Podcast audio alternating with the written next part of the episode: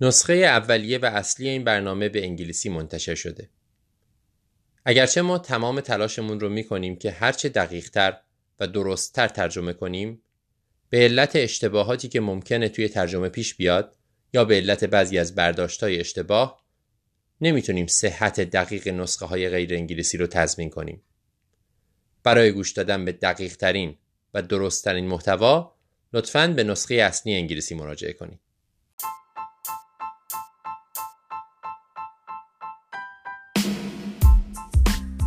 سلام. به امرف فارسی طب خانواده و مراقبت های اولیه تیر ماه 1401 خوش اومدید. همونجوری که می‌دونید ما دو تا پادکست سر ماه داریم. یکی طب خانواده و مراقبت های اولیه و دیگری طب اورژانس. این ماه یک بحث رو از هر دو منظر داریم بررسی می‌کنیم. درباره بیماری های التهابی روده IBD ها صحبت می‌کنیم. هم اینجا از نظر طب خانواده و همونجا از نظر طب اورژانس. اینجوری یک تصویر کامل داده میشه یک مرور کامل میشه. بحثای دیگه ای هم داریم. مثلا راجع به آنافیلاکسی صحبت می‌کنیم که هر دو جا راجع بهش حرف زده میشه.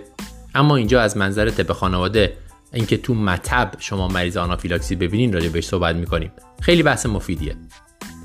مقالات جدید رو هم بررسی خواهیم کرد.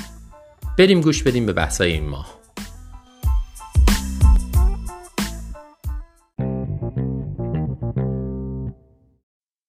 بحث طب خانواده و مراقبت های اولیه این ماه رو با یک کیس شروع کنیم. بحثی بین دکتر ونسا کارتی و دکتر ایدریان سلیم اینم کیسی که دکتر کاردی چند ماه پیش داشته. یک خانوم 43 ساله میاد با زایعات دردناک روی انگشت. میگه روی انگشتام یه سری برآمدگی دردناک درست میشه بعد از چند وقت باز میشه یک ماده گچمانند سفید ازش می‌زنه بیرون. بعدش جاش زخم میشه. یه موقع های زخم خوب میشه ولی یه موقع های هم همینجوری باز میمونه. تعریف کلاسیک ضایعه‌ای که بهش میگیم calcinosis cutis ضایعات calcified localized.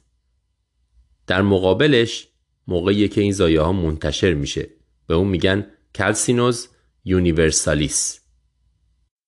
مطمئنا خیلی اذیت می‌کنه مریضو هم دردش و هم اون زخمی که میمونه و باز میشه و حتی اگر زخمم نشه اون شکلش. همه اینها مریض رو اذیت می‌کنه. در خیلی بیماری ها می‌تونه اتفاق بیفته. این مریض به طور خاص معلومه که چرا داره اتفاق میفته این مریض وقتی سابقه رو می‌پرسه می‌بینه سابقه اسکلرودرمی داره. حتی اسکلرودرمیش پیشرفته شده و دستاش یه خورده به حالت چنگال در اومده. اما اگر مریضی بیاد با این زایعات و سابقه بیماری نداشته باشه و دلیلی براش نداشته باشیم چه کارهایی باید براش انجام بدیم تا تشخیص بذاریم؟ بحث دوتاست. اول باید بفهمیم چرا اینا دارن ایجاد میشن دلیل اصلی رو پیدا کنیم و درمان کنیم غیر از اون خود این زایات رو هم باید بتونیم یه کاریشون بکنیم. برای اینکه تشخیص بدیم علت چیه یک دیفرنشیال دایگنوز خیلی گسترده باید داشته باشیم. بسیاری از بیماری های ایمیون سرطان ها و عفونت ها چیزایی مثل زیادی بودن ویتامین دی و همینطور مشکلات کلیوی می‌تونن اینو ایجاد کنن. پس به همه اینا فکر می‌کنیم راجع بهشون می‌پرسیم. طبیعتا از مریض فامیلی هیستوری می‌گیریم و سابقه مسافرت رو هم می‌پرسیم چون بعضی عفونت های عجیب غریب و نادر می‌تونن این رو ایجاد کنن. تست چی بفرستیم؟ یکی که یک سری تست ها باید بفرستیم برای همون بیماریهایی که گفتیم. همه چیز رو راجع به احتمال سرطان می‌پرسیم و بر اساس اون سرطانی که بهش فکر می‌کنیم آزمایش میفرستیم برای مریض. برای بیماری های هم سوالات بیماری های اتومیون اصلی رو که کردیم براش آزمایش های اتومیون میفرستیم که معمولا یک گروه آزمایش که شامل آزمایش های روتین و یه سری آزمایش های تخصصی مثل انواع مختلف آنزیم ها آنزیم های اتومیون اینا میشه. من دیگه جزئیاتشو وارد نمیشم. غیر از تست های سرطان و بیماری های اتومیون این چیزایی که ما باید به صورت خاص برای این نوع کلسینوز بفرستیم. سطح کلسیوم سطح فسفر سطح ویتامین دی و هورمون پاراتورمون. این چهار چیزیه که ما باهاش متابولیسم کلسیوم رو توی بدن می‌تونیم بررسی بکنیم و علل مختلف رو رد یا قبول کنیم. یه چیز دیگه هم میفرستیم سطح کلسیوم 24 ساعتی ادراره. اونم به ما کمک می‌کنه. imaging لازم دارن یا نه؟ اگر عکس بگیریم با توجه به اینکه اینا کلسیومن دیده میشن تو عکس. تشخیص رو تایید می‌کنه. ولی عکس ضرورتی نداره. تشخیص کلینیکی شما ببینینش می‌فهمین که چه اتفاقی داره میفته اما درمان. درمان در واقع دو بخش داره. یکی درمان علت اصلی و دوم درمان این زایعات. درمان علت اصلی که هیچی برای این زایعات چیکار میشه کرد؟ میشه کارهای جراحی کرد؟ میشه اینا رو در آورد طبیعتا اگه تعدادشون خیلی زیاد باشه و رو همه بدن باشن نمیشه. ولی اگر محدود باشه میشه با جراحی در آورد طبیعتا بازم این خطر وجود داره که ضایعات برگردن. خطر عفونت و انواع مشکلات جراحی همراه باش هست. خطر این هستش که زخم خوب نشه یا از این فیسچولا درست بشه و چرک درست بشه اونجا. بنابراین اگر مریض می‌تونه تحملش کنه خیلی دردناک نیست. و می‌تونه باهاش زندگی کنه می‌تونیم من بهش دست نزنیم فقط نگاش کنیم. غیر از جراحی چه گزینه هایی داریم؟ می‌تونیم تیوسولفات سودیوم توی این ضایعات تزریق کنیم اگر تعدادشون زیاد نیست اگه دو تا سه تاست. تا حدی می‌تونه کمک کنه. درمان دارویی هم از این چیزا میشه استفاده کرد. اگر که هنوز زخم ایجاد نشده این ضایعات فقط دردناکن بزرگن و فقط گچش رو می‌بینیم می‌تونیم از دیرتیازم استفاده کنیم کانال کلسیوم بلاکر اگر نشانه های التهاب وجود داره و زخم شده اون وقت به جای دیرتیازم می‌تونیم از کلشیسین یا مینوسیکلین استفاده کنیم. شواهد نشون میدن که اینا تا حدی اثر می‌کنن. متاسفانه این بیماری هم مثل خیلی بیماری های مزمن درمان قطعی و فوری نداره و در واقع باید این روش های مختلف رو امتحان کرد تا بتونیم باهاش کنار بیایم. اینم خیلی کوتاه. درباره calcinosis cutis ضایعات دردناکی که رو انگشتا در حالت محدود یا در حالت منتشر رو همه جای بدن می‌تونه ایجاد بشه. برجسته است دردناک باز میشه از توش یه ماده گچمانند سفیدی بیرون میاد بعدش ممکنه زخم بشن. در بیماری های اوتو ایمیون سرطان ها نارسایی کلیه یا مشکلات ویتامین دی یعنی ویتامین دی زیادی ایجاد میشه. اگر مریضی با این شرایط اومد و علتش رو نمی‌دونیم باید دنبال علتش بگردیم باید این سرطان ها و اوتوایمون ها رو به ویژه رد کنیم. غیر از اون برای خود این آرزه ها باید سطح کلسیوم، فسفر، ویتامین دی، پاراتورمون و کلسیوم 24 ساعتی ادرار بفرستیم. تا علت رو مشخص کنیم. درمانش غیر از درمان علت اصلی میشه تیوسولفات سودیوم تو اینا تزریق کرد. اگه زخم نداشته باشن میشه دیرتیازم داد. اگه زخم داشته باشن کلشیسین و مینوسیکلین می‌تونه کمک کنه. اگه تعدادشون هم محدود باشه میشه با جراحی اینا رو در آورد. اینم case اول این ماه ما یه بحثی بکنیم در آنافیلاکسی در کلینیک یا مطب یکی از بیماری هایی که باید سریع تشخیص داده بشه و سریع درمان بشه حتی در اورژانس هم که آنافیلاکسی از همون ابتدا درس داده میشه به عنوان یکی از بیماری های خیلی مهم تو اورژانس که ما باید بشناسیم data ش هست که ما به اندازه کافی به سرعت عمل نمی کنیم. به طور خاص متخصصین اورژانس به سرعت کافی و به اندازه کافی اپینفرین که درمان اصلی آنافیلاکسی هست رو نمیدن. بنابراین تأکید روش خیلی مهمه. الان اینجا که اصلا داریم راجع به مطب صحبت می‌کنیم داریم راجع به بیمارستان حرف نمی‌زنیم خیلی مهمه که همه بدونن چجوری اپینفرین رو استفاده کنن و هر چه سریعتر این کار رو انجام بدن چون نجات دهنده جون مریضه توی کلینیک هستین تو مطب هستین یه بچه هشت ساله رو میارم با شکایت سرفه و ورم صورت و رش پوستی. بعد از اینکه یه زنبور یک ساعت پیش نیشش زده. مریض سابقه آسم داره. مامانش میگه که تا حالا قبلا زنبور نیشش نزده بودین اولین باری که همچین چیزی دارم می‌بینم. مامانش سعی کرده که بهش داروی آسمشو بده. یه خورده سالبوتامول بهش بده. ولی دیدی که بهتر نشده. داره سرفه می‌کنه. ویز داره. آوردتش اینجا. پرستار شما رو صدا می‌کنه سری مریض رو ببینید. یا منچی شما سری میرید بالا سر مریض. مریض استرایدور داره. شما واضح صدای تنفسی رو میشنوید هم توی دم هم توی بازدم. اون دمیه یعنی راه هوایی فوقانی بسته است استرایدور داره. نگاه می‌کنید می‌بینید لب و دهنش ورم داره و تمام بدنش پر از یک کهیر خارش داره. در عین حال پرستارتون بهتون میگه که وایتال ساین مریض نرماله سچوریشنش خوبه مریض تاکیپنه نداره تاکیکاردی نداره. در انوفیلاکسی سوال اصلا این نیست که وایتال ساین مریض چیه. سوال اصلی یک چیزه. آیا راه هوایی درگیره یا نه؟ اگر راه هوایی درگیره مریض اپی می‌خواد. اگر شما فقط همین یادتون بمونه تمومه. هر جا راه هوایی درگیره شما میپرین سراغ اپینفرین واکنش آلرژیک یک طیفه. بله و نه نیست. از یک کهیر ساده شروع میشه. یه نفر مثلا آلرژی داره چه می‌دونم به بادوم. بادوم می‌خوره کهیر می‌زنه بدنش.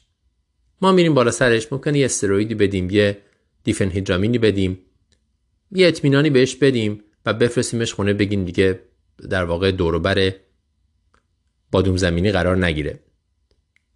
اما این واکنش می‌تونه شدیدتر باشه تا جایی که به دیسترس کامل تنفسی و مرگ منجر بشه. اون جایی برای ما مهمه که هر جوری تنفس و راه هوایی درگیر شده. بنابراین با توجه به اینکه بیماری سریع می‌تونه بکشه و دقیقه ها مهمن تشخیص سریع خیلی مهمه. ما نمی‌خوایم وارد کرایتریای تشخیصی آکادمی آف آلرژی و آسم و اینا آمریکا بشیم. متاسفانه اینا خیلی پیچیده است. یه عالم فاکتور و یه عالم سوال هست و تا شما اون سوال رو بپرسین مریض از دست رفته. بذارین به شیوه اورژانسی بگیم چجوری باید اینو تشخیص بدیم. بهترین روش همون استفاده از حروف الفبای قدیمی ماست. A B C D E. A airway. می‌تونه نشون دهنده آنژیو باشه مریضی که stridor داره هر موقع مریض stridor داره یا ورم صورت ورم زبون داره airway ش درگیره. B breathing یعنی مریضی که stridor نداره ولی wheeze داره یا به صورت واضح شما می‌بینید retraction داره یا حتی فقط داره سرفه می‌کنه. مریضی که داره سرفه می‌کنه یعنی اینکه راه هواییش ممکنه راه هوایی تحتانیش باشه درگیره. C برای circulation مریضی که فشارش افتاده. مریضی که سیانوز داره. هر وقت A B یا C درگیر هست در واکنش آلرژیک شما میپرید روی E A, B یا C میپرید روی E از روی D میپرید. E یعنی چی؟ یعنی اپینفرین A, airway. B, breathing. یا C درگیر باشه circulation شما از روی D میپرید به E اپینفرین می‌زنید. حالا این وسط سیستم های دیگه هم ممکنه درگیر باشه. ممکنه مریض تهوع استفراغ داشته باشه اسهال داشته باشه GI ش درگیر باشه. ممکنه پوستش درگیر باشه یعنی همین کهیر داشته باشه مثل همین مریض ما یا نداشته باشه زیاد مهم نیست. مهم اینه که شما سریع مشکل در راه هوایی تنفس و شک رو تشخیص بدید و بپرین و به مریض اپینفرین بزنید. اپینفرین امنه هیچ کس تا حالا قلبش از اپینفرین نترکیده. ممکنه یه خورده تاکیکاردی بده ممکنه در این مریض سن بالا مقدار زیادی اپینفرین یه خورده ایسکمی ایجاد کنه. ولی در مقابل شرایطی که مریض هست و خطر مرگ اپینفرین کاملا امنه. نمی‌دونم چرا ما یه خورده از اپی میترسیم. هممون شامل خود من. سعی می‌کنیم به تاخیرش بندازیم. شاید سعی می‌کنیم که در واقع اعتراف نکنیم که مریض خیلی بد حاله و این خطرناکه. چیزایی که می‌تونه بهتون کمک کنه که بفهمین راه هوایی درگیره و هر موقع کوچکترین شکی هم داشتید برید طرف اپینفرین دادن. مریضی که صداش عوض شده. حرف نمی‌تونه بزنه. صدای گریه بچه عجیبه. مریضی که شما نمی‌تونید داخل دهان رو ببینید. به هر دلیلی. مریضی که ویز داره مریضی که نمی‌تونه قورت بده. موقع قورت دادن احساس می‌کنه که پس حلقش یک مشکلی وجود داره. حواستون باشه که خیلی از اینها برای بچه ها مخصوصا بچه های کوچیک قابل detect نیست. و این قضیه رو جدیتر می‌کنه. شما فقط به بچه می‌تونید گوش بدید. اتفاقا خیلی موقع ها نباید بچه رو تحریک کنید. یک بچه دو ساله که تو بغل مامانش و wheeze داره شما اگر بخواید دهن رو باز کنین و یه دونه از این چوبا بذارید تو دهنش که ته گلو رو ببینید ممکنه وضعیت رو بدتر کنید. لازم هم نیست. شما می‌تونید همونجا بشینید فقط گوش بدید به صداهای تنفسیش یا فقط نگاهش کنید. تحریک کردن ممکنه خطرناک باشه و باعث بسته شدن راه هوایی بشه. بنابراین این مریض رو شما به زور دهنش رو باز نمی کنید که دهنش رو ببینید. بعضی موقع ها هم شما ممکنه تشخیص آنافیلاکسی بذارید به خاطر کهیر یا به خاطر تهوع استفراغ ولی واقعا هیچ چیزی از راه هوایی تنفس یا circulation گردش خون درگیر نیست. اما تازه شروع شده ممکنه بشه. در همچین مریضی هم می‌تونید همون اول واسه کهیر هم اپینفرین بدید. هیچ کس بهتون ایراد نخواهد گرفت. یا اپینفرین رو آماده داشته باشید در صورتی که شرایط بدتر شد. پنج دقیقه بعد بیاید بچه رو دوباره ببینید. تا اینجا بر اساس حرفایی که زدیم شما رفتید وارد اتاق شدید. این بچه 8 ساله رو دیدید که wheeze داره داره سرفه می‌کنه. بعد از اینکه زنبور زدتش. همین کافیه. مریض آنافیلاکسی داره و شما باید اپینفرین بدید. در عین حال با توجه به اینکه شما تو مطب هستید و فکر می‌کنید مریض بد حاله طبیعتا آمبولانس رو خبر می‌کنید. تا آمبولانس بیاد شما میرید دنبال اپینفرینتون. پس به یکی میگید به آمبولانس زنگ بزنه. به یکی میگید اپینفرین رو بیاره که میگیم چطوری. طبیعتا سعی می‌کنید که شرایط رو هم آروم بکنید. کسی panic نکنه. وحشت زده نکنید خانواده مریض و غیره رو. نکاتی که تا اینجا یادمون بمونه و مهمه برای تشخیص آنافیلاکسی به vital sign توجه نکنید. vital sign به شما نشون نمیده که مریض آنافیلاکسی داره و یا شدتش چقدره. saturation ممکنه تا آخرش نرمال بمونه و یه دفعه مریض بمیره راه هوایش بسته بشه.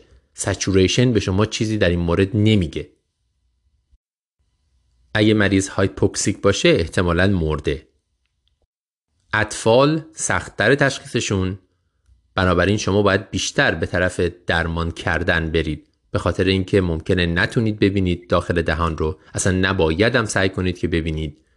در بچه های کوچیکتر. به خاطر اینکه تحریکشون می‌کنه و ممکنه راه هوایی رو بدتر کنه. تشخیص کلینیکیه به گزارش کس دیگه و حرفای بقیه و پرستارتون و پدر و مادر و اینا اعتماد نکنید. اگر دیدید بچه مشکل تنفسی داره و فکر می‌کنید آنافیلاکسیه بپرید سراغ درمان با اپینفرین حالا بریم راجع به اپینفرین حرف بزنیم. همه ما می‌دونیم که درمان آنافیلاکسی اپینفرینه. هیچ وقت اینو توی امتحان نمیدن چون هممون می‌دونیم چیه. بارها یاد می‌گیریم. ولی همچنان همه ما این گناه رو کردیم که اپینفرین رو دیر بدیم. چرا؟ خدا می‌دونه. می‌دونیم آنافیلاکسی مرگ و میرش به خاطر تأخیر در دادن اپینفرینه. بنابراین بازم تاکید می‌کنم هر وقت شک داریم اپینفرین رو میدیم. یک بخشی از این مشکل به خاطر دوزه. فکر می‌کنیم که دوزش پیچیده است. مخصوصا تو اطفال و قاطی می‌کنیم. نمی‌تونیم تصمیم بگیریم. الان دارن یه تلاشهایی می‌کنن برای اینکه تمام افنفرین ها رو یه جور بکنن. ولی همچنان فعلا این قاطی پاتی بودن دوز وجود داره. اپینفرین رو ما از محلول یک در هزار استفاده می‌کنیم. برای آنافیلاکسی. موقعی که داریم CPR می‌کنیم محلول یک در ده هزاره. برای آنافیلاکسی محلول غلیظ‌تریه یک در هزار. این محلول معمولا بیشتر از یه سی سی نیست و یک میلی گرم اپینفرین داره. هر سیسیش یک میلی گرم اپینفرین داره. دوز مناسب چقدره؟ سه دهم میلی گرم برای بزرگسال. نصف اینقدر 15 صدم میلی گرم برای بچه. طبیعتا وقتی میگیم 3 دهم میلی گرم می‌تونین تبدیلش کنیم به 300 میکروگرم. هزار تا اونورتر برید چون بعضی موقع ها میکروگرمه. از محلول یک در هزار همونجوری که گفتم. این همون دوزیه که توی اپیپن ها هم می‌ذارن. 3 دهم میلی گرم برای بزرگسال 15 صدم میلی گرم برای بچه ها حواستون باشه که می‌بینید دوز دو برابر میشه یه دفعه وقتی میگیم از بچه به بزرگ. ولی مرز بین بچه و بزرگ انقدر واضح نیست. اگر یک بچه خیلی گنده هم باشه یا خیلی چاق باشه با توجه به وزنش میشه بهش مال بزرگسال رو داد که دو برابره. می‌بینید که اپینفرین مشکل ایجاد نمی‌کنه. اگر دو برابر هم بدید صرفا بر اساس ارزیابیتون از اینکه این بچه خورده گنده تر به نظر می‌رسه. تنها جایی که باید این دوزو عوض کنید موقعیه که مریض خیلی گنده است اگه مریض 100 کیلو بیشتره 3 دهم میلی گرم ممکنه کافی نباشه. به جاش نیم میلی گرم می‌دید. 500 میکروگرم. یا وقتی که بچه خیلی کوچیک دارید یعنی زیر 10 کیلو زیر یک سال معمولا می‌تونید حساب کنید دوزو. یک صدم میلی گرم پر کیجی دوزشه. که برای بچه 10 کیلویی میشه یک دهم میلی گرم همونجور که گفتم استانداردش برای بچه ها 15 صدم میلی گرمه پریدن از یک دهم میلی گرم به 15 صدم میلی گرم هیچ تفاوت چندانی ایجاد نمی‌کنه مهم نیست. شک دارید همون 15 صدم رو می‌تونید بدید. پس چی شد؟ بچه ها 15 صدم میلی گرم بزرگا یا بچه های گنده 3 دهم میلی گرم بچه زیر یک سال می‌تونید کمتر بدید بر اساس وزنش یک صدم میلی گرم پر کیجی و آدم های گنده بزرگسال بالای 100 کیلو می‌تونید بیشتر بدید به جای 3 دهم میلی گرم نیم میلی گرم بدیم. ما توی امرپ اورژانس راجع به این صحبت کردیم. خیلی میگن از همون اول شما می‌تونید نیم میلی گرم بدید. یعنی دو برابر تقریبا دو برابر به جای 3 دهم نیم میلی گرم اپینفرین بدید به بزرگسال. اشکالی نداره. ندادنش یا به تأخیر انداختنش بسیار خطرناکتر از اینه که شما یه ذره حتی دوز دو برابر به مریض بدید. حالا چجوری بدیم؟ اینم برای خودش داستانیه. ممکنه مریض خیلی بدحال باشه. شما منتظر IV گرفتن نمیمونید. این اپینفرین IM جان اون مریض رو نجات خواهد داد. منتظر IV نمیمونید. subQ می‌دید یا IM؟ IM. subQ نمی‌دید. این قدیما بود هی داره روش تاکید میشه که subQ ندید. چرا؟ به خاطر اینکه حد اکثر غلظت وقتی که داخل عضله می‌زنید در 8 دقیقه به دست میاد. غلظت اپینفرین. در حالی که در سابکیو اپینفرین در 34 دقیقه به حد اکثر غلظت می‌رسه. 34 دقیقه تا 8 دقیقه. شما می‌خواین این اپینفرین رو هر چه سریعتر بفرستین توی خون مریض که بره اثر بکنه. 34 دقیقه خیلی دیره. بنابراین ام اپینفرین سریع ام کجا می‌زنید؟ جلوی رون.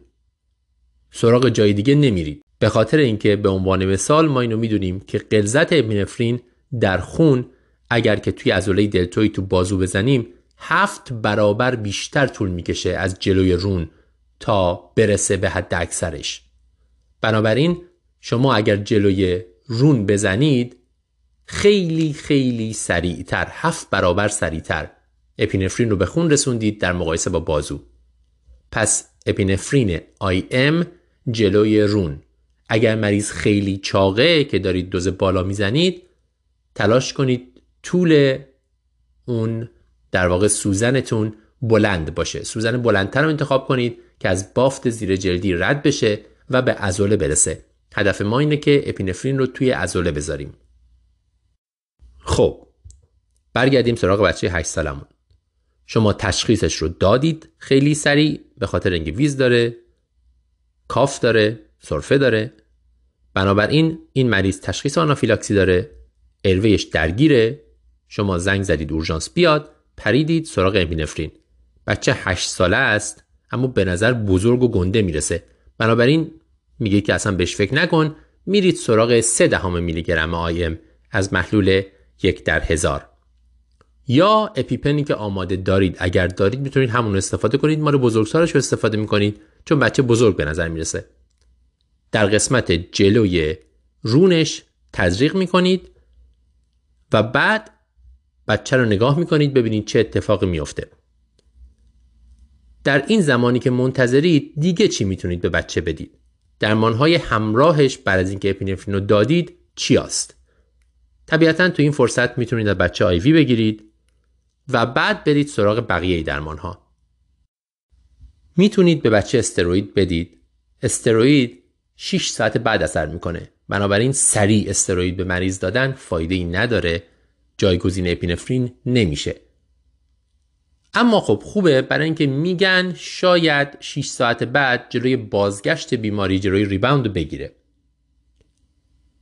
چه استرویدی؟ همشون رو می‌تونید بدید. می‌تونید دگزامتازون بدید. 3 میلی گرم پر چه آی ام چه آی وی چه خوراکی. هیچ فرقی نمی‌کنه دوز دگزامتازون از هر کنوم از این راه ها حتی می‌تونید محلول تزریقی دگزامتازون رو خوراکی بدید به بچه. هیچ اشکالی نداره. این یکی از معدود داروهاییه که دوز خوراکیش با دوز تزریقیش هیچ فرقی نمی‌کنه و میشه حتی اینا رو به جای هم داد. یعنی آمپولش رو بدیم بچه بخوره. می‌تونید متیل پردنیزولون بدید. تقریبا دو میلی گرم پر کیجی در روز. مثلا برای یه بچه 20 کیلویی. فرض کنیم اگه این بچه 8 ساله ما 20 کیلو باشه میشه حدود 40 میلی گرم در بزرگسال که دوزش ثابته 125 میلی گرم آیوی میدیم. می‌تونید هم هیدروکورتیزون بدید. 2 تا 4 میلی گرم پر کیجی. همه این گزینه ها هست. خیلی ها میگن دگزامتازون از همه راحت تره به خاطر اینکه اثرش سه روز میمونه. حالا دیگه هر کدومش هر کدومش که خودتون شما راحت تر هستید. دیگه چی می‌تونید بدید؟ آنتی هیستامین H1 بلاکر دیفنهیدرامینه توی بزرگسالان 50 میلی می‌دید. تو بچه های بالای 12 سال بین 25 تا 50 میلی می‌دید. و تو بچه های 2 تا 11 سال بازم 2 میلی گرم پر کیجی به مریض می‌دید. یعنی اگر مریض 20 کیلو باشه می‌تونید بهش 50 میلی گرم می‌تونید دوزش میشه 40 میلی گرم ولی اشکال نداره بالاتر برید 50 میلی گرم به طور کلی فقط می‌تونید دیفنهدرامین اینجوری توی ذهنتون داشته باشید. اگه خیلی کوچولوی 12 میلی بهش بدید. اگه یه ذره بزرگتر 25 میلی نزدیک به بزرگسال میشه 50 میلی که خیلی پر کیجی فکر نکنید. می‌تونید هم H2 بلاکر به مریض بدید فاموتیدین. و در این حال می‌تونید یه خورده کارایی هم برای تنفس مریض انجام بدید. مثلا اگه ویز داره می‌تونید بهش نبولایزر سالبوتامول بدید. برای استرایدور می‌تونید اپینفرین راسمیک بهش بدید. و می‌تونید مریض رو بذارید رو اکسیژن. گفتم همه اینها بعد از اپینفرینه. و وقتی که منتظرید ببینید چی میشه. یه کار دیگه هم که می‌تونید بکنید اینه که به مریض مایع بدید. به خاطر اینکه باید ساپورت همودینامیک به مریض بدید. خیلی موقع این مریضا سریع کلپس می‌کنن مخصوصا مریضی که فشارش افتاده و توی شوکه. این باعث میشه که دارویی هم که شما به مریض دادید و زدید توی رون مریض سریعتر به چرخه و سریعتر برسه به قلب و تنفس جاهایی که باید برسه. بنابراین مایع دادن به مریض کمک می‌کنه. تو بزرگسال دو لیتر مایع رو سریع میدیم بره. اینجا از اون جاهایی که سعی می‌کنین اگریسیو باشین خیلی فکر نمی‌کنین که حالا مریض مایع داره میدم وای نه سرم ندیم از این حرفا. اشکال نداره بدید دو لیتر رو بره. و توی بچه ها 20 میلی پر کیجی هر ده دقیقه می‌تونید به مریض بدید. یعنی مثلا برای این بچه اگر که 20 کیلوه 8 ساله است. میشه تقریبا 400 سی سی. شما 400 سی سی به مریض می‌تونید همون سری اولش بدید مایه که بره تو. خب برگردیم به بچه 8 سالمون. اپینفرین رو دادید به آمبولانس زنگ زدید تشخیص رو سریع دادید. دارین نگاهش می‌کنید در این فاصله که دارین نگاهش می‌کنید ازش آیوی گرفتن. دگزامتازون آمپول رو شکوندید ریختید توی دهن مریض. اچوان بلاکر 25 میلی دیفنهیدرامین به مریض دادید. خوراکی تزریقی فرقی نمی‌کنه. همه جور میشه. فاموتیدین به مریض دادید. نبولایزر رو برای مریض شروع کردید. اکسیژن گذاشتید برای مریض. و در نهایت 400 سی هم مایع بهش دادید. الان باید چیکار کنید؟ الان موقع ارزیابی مجدده که ببینید مریض دوز اپینفرین دوم می‌خواد یا نه. یه چیزی در حد 15 درصد مریض های آنافیلاکسی احتیاج به دوز دوم دارند معمولا برای 5 دقیقه مریض رو نگاه می‌کنیم. اگر بهتر داره نمیشه باید دوز دوم اپینفرین رو به مریض بدنید. عین اولی. ام جلوی رون 3 دهم میلی گرم یا 15 صدم میلی گرم یا بیشتر همونجوری گفتم اب نداره. اگر دومی رو هم زدید و هنوز مریض داره بهتر نمیشه دیگه قشنگ معلومه که مریض بدحاله. این مریض احتیاج به اینفیوژن اپینفرین داره و این مریض احتیاج داره که سریع بره به اورژانس و شاید این توبه بشه.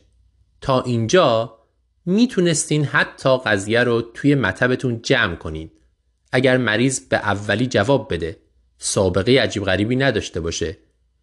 بهتر بشه همه چیز برطرف بشه. پدر و مادر راحت باشن باهاش. شما می‌تونید مریض رو همونجا مرخص کنید با آمبولانس نفرستید. گرچه گفتم صبر نمی‌کنید. آمبولانس خبر می‌کنید فورش نمیفرستید مریض رو.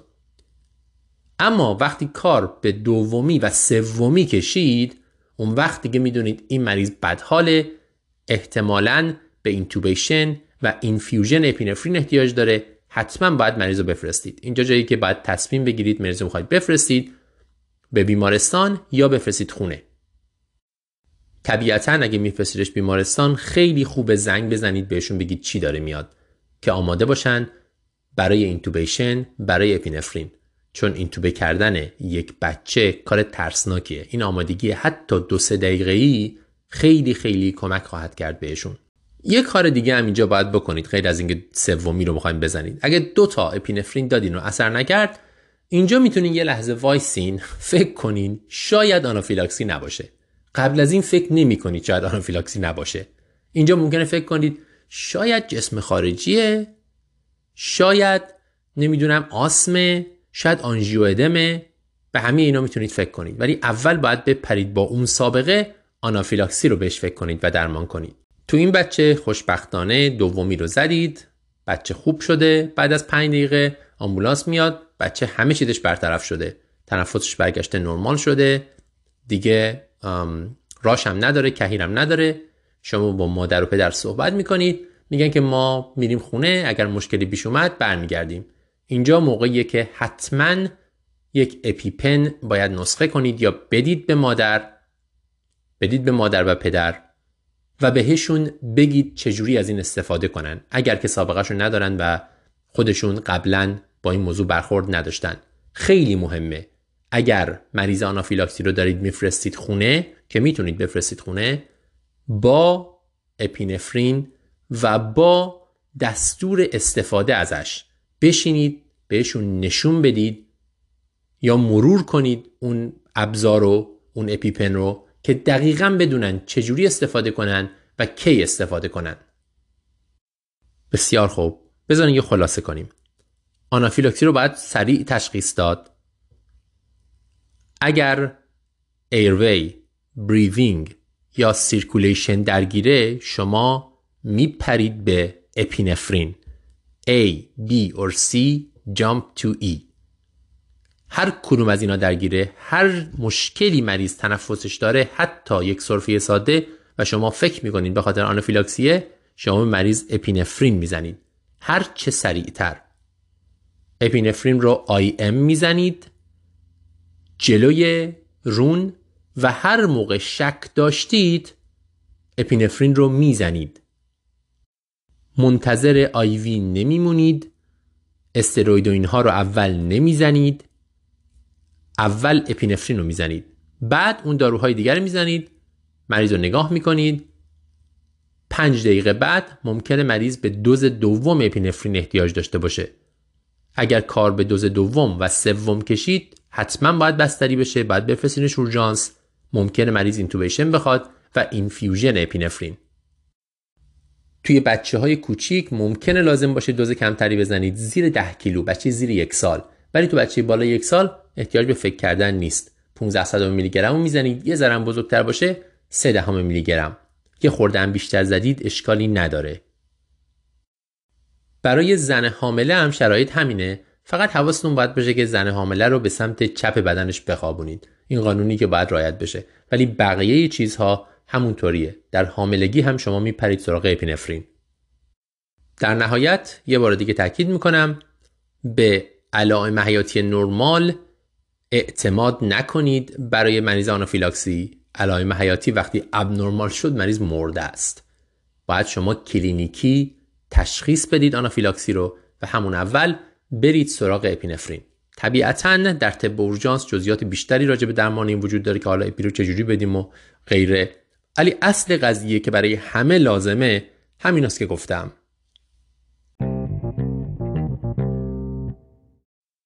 بحثی بین دکتر اندرو بولت و دکتر هایدی جیمز درباره loop diuretic ها در نارسایی احتقانی قلب congestive heart failure اینجا کارشناسان EM:RAP می‌خوان به ما یه خبر بسیار مهم بدن.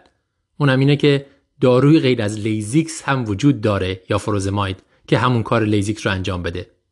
ما هممون به furosemide عادت داریم به خاطر اینکه اولین دارویی بود که اومده در این زمینه. حدود سال 1964 وارد بازار شده. وقتی داروهای بعدی اومدن گرونتر بودن اون اوایل و در نتیجه ما همچنان به مصرف furosemide ادامه دادیم. الان مدت زیادی گذشته اون داروها همه ژنریکن و دیگه گرونتر هم نیستن. ولی ما همچنان به فروزماید چسبیدیم چون عادت داریم. نسل به نسل منتقل شده یاد گرفتیم. ببینیم اون داروهای دیگه چیا هستن چه ویژگی هایی دارن چرا بعضی موقع بهتر از اونا استفاده کنیم. دو تا داروی معروف در این زمینه یکی توروزماید یکی هم بومتاناید. اول به صورت کلی بگیم loop هنله ها چیکار می‌کنن. داروهایی که داروهای diuretic ی که روی loop هنله اثر می‌کنن. پمپ sodium پتاسیم کلور رو از عملکردش ممانعت می‌کنن. در نتیجه اینا رو در ادرار زیاد می‌کنن. در نتیجه میزان ادرار رو زیاد می‌کنن. همونجوری که می‌دونید هایپوکالمی هم می چون پتاسیم رو هم به همراه sodium می‌تونن دفع کنن. حواسمون باشه که همه لوپ دیورتیک ها آستانه عمل دارن. یعنی اینجوری نیستش که یه ذره فروزماید به مریض بدیم و مریض یه ذره ادرار کنه بعد بیشتر بدیم بیشتر ادرار کنه. نه. تا یه حدی که میدیم هیچ اثری نداره یک دفعه از یه دوزی به بالاتر انگار در باز میشه و دارو اثر می‌کنه برای همینه که دوزها رو مثلا وقتی 20 میلی گرم اثر نمی‌کنه ما یه دفعه میپریم روی چهل کم کم بالا نمی‌بریم اول راجع به تروزماید صحبت کنیم و مقایسش کنیم با فروزماید. تروزماید سال 1993 لیسانسشو گرفته. جدیدترین داروی این خانواده است ولی الان همونجوری گفتم ژنریکه و هزینش بالا نیست. هم به صورت خوراکی و هم به صورت آیوی می‌تونه استفاده بشه. فایده مهمش اینه که به صورت خوراکی بایو اویلیبیلیتیش بسیار بالاتر از فروزمایده. چرا؟ چون جذب فروزماید با غذا کاهش پیدا می‌کنه در حالی که جذب تروزماید با غذا کاهش پیدا نمی‌کنه در نتیجه قابل اطمینان تره و از طرفی هم مدت بیشتری در بدن باقی میمونه در حد 18 تا 24 ساعت اثرش طول می‌کشه بنابراین به جای اینکه فروزماید بدیم دو بار در روز می‌تونیم تروزماید بدیم قابل اطمینان تر اثر خوراکیش و فقط یک بار در روز می‌تونیم بدیم و در نتیجه مریض بیشتر و راحتتر می‌تونه از دارو استفاده کنه. از طرفی هم متابولیزمش هم با کبده هم با کلیه. در نتیجه در مریضی که نارسایی کلیه داره هم بهتر می‌تونه استفاده بشه. می‌دونیم یکی از مشکلات فروزماید اینه که فقط رو کلیه متابولیزه میشه. بنابراین مریضایی که نارسایی کلیه دارن ادرارشون کمه مشکل دارن تو متابولیزه کردن دارو. تروزماید این مشکل رو نداره.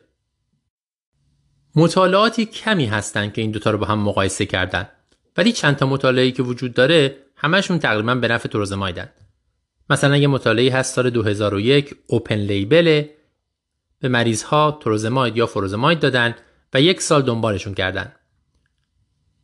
دو تا چیز در تروزماید بهتر بوده. یکیش میزان بستری شدن در طول اون یک سال به خاطر کانجستیو هارت فیلیر در گروه فروزماید 32 درصد بوده در گروه تروزماید 17 درصد. خیلی بهتره. همینطور میزار مورتالیتی در طول اون یک سال مورتالیتی تروزماید دو درصد بوده. فروزماید چهار درصد بوده دو برابر. در مجموع نامبر نید تو ترید تروزماید در دهانیم ماه بعد از شروع برای اینکه یک بستری رو ازش پیشگیری بکنه شیشه. نامبر نید تو ترید NNT 6 خیلی خوبه. یعنی از هر شیش مریضی که تروزماید بهش می‌دید یکیشون رو شما از یک بار بستری شدنش در ده ماه آینده پیشگیری کردید. متا هایی هم وجود داره که این اثرات رو با هم دیگه مقایسه کردن مطالعات دیگر آوردن وسط. توی متا تفاوت مورتالیتی ندیدن ولی تفاوت بستری یعنی کاهش بستری بیشتر با تروزماید نسبت به فروزماید و همینطور بهتر شدن کیفیت زندگی مریض همچنان دیده میشه. بنابراین تا اینجا گفتیم تروزماید قیمتش زیاد گرونتر نیست. داروی خوراکیش قابل اطمینان تر جذبش. یه بار در روز استفاده کنیم کافیه و به نظر می‌رسه که میزان بستری رو کاهش میده مورتالیتی رو هم شاید کاهش بده. خب پس چرا ما اصلا استفاده نکنیم کلا ازش؟ اما داروی بعدی بومتیناید. این دارو 1972 اومده به بازار. یعنی چند سالی بعد از فروزماید قبل از تروزماید همچنان الان دیگه ژنریکه و در دسترس همه هست. بازم هم خوراکیش هست هم آیویش هست و مطالعات میگن که تنگی نفس رو نسبت به فروزماید بهتر درمان می‌کنه. اما تفاوت مورتالیتی و اینا ندیدن. گرچه مطالعات زیادی هم نیست. دو سه تا بیشتر نیست. اما حداقل می‌دونیم که به اندازه فروزماید موثره. باز هم بهتر جذب میشه و باز هم در کبد متابولیزه میشه. در نتیجه مریضایی که رینال فیلیر دارن نارسایی کلیه دارن بهتر می‌تونن ازش استفاده کنن. خلاصه بس درسته ما خیلی چیزا رو تو پزشکی همینجوری آموزش می‌بینیم و نسل به نسل می‌رسیم می‌بریم جلو. ما یه کارایی رو می‌کنیم فقط به خاطر اینکه استادامون بهمون گفتن فقط به خاطر اینکه همیشه اینطوری انجام می‌شده. این هم یکی از اون چیزاست. ما از فروزمایز استفاده می‌کنیم چون به ما گفتن و چون دیدیم. در حالی که لوپ های جدید شاید موثرتر بهتر و راحتتر برای مریض باشن و نتایج بهتری داشته باشند خوبه که در نظر بگیریم و خیلی جاها سویچ کنیم مریض رو از فروزماید به تروزماید. طب اورژانس در مناطق دوردست. راجع به یک کیس دیگه می‌خوایم صحبت کنیم با دکتر ونسا کاردی. ماجرای پزشکیش به کنار بیشتر از اون این کیس درباره رابطه ما با مشاورینمونه و اینکه چجوری می‌تونیم موقعی که دردسر داریم تو مشاوره گرفتن قضیه رو حل کنیم. دکتر کاردی از این مریضش تعریف می‌کنه. یه آقای 45 ساله میاد به این اورژانس روستایی.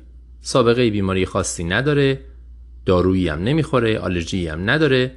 دیروز سر خورده روی یخ افتاده روی آرنج راستش. از اون موقع نمی‌تونه آرنجش رو صاف کنه. آرنجش درد داره یه روزم سب کرده یه خورده دارو برای خودش خورده بعد دیده بهتر نمیشه. برم کرده پا شده امروز اومده اورژانس. تو ماینه آرنجش متورمه. تندرنس هم داره. نوروواسکولارش اینتکته یعنی پالسش خوبه حس دستش و اعصاب محیطی یعنی رادیال و اورنار و مدین دست نخورده. یه خورده بیهستی داره توی جلوی ساعد. اکسری می‌گیرن. تو این اورژانس روستایی فقط اکسری دارن.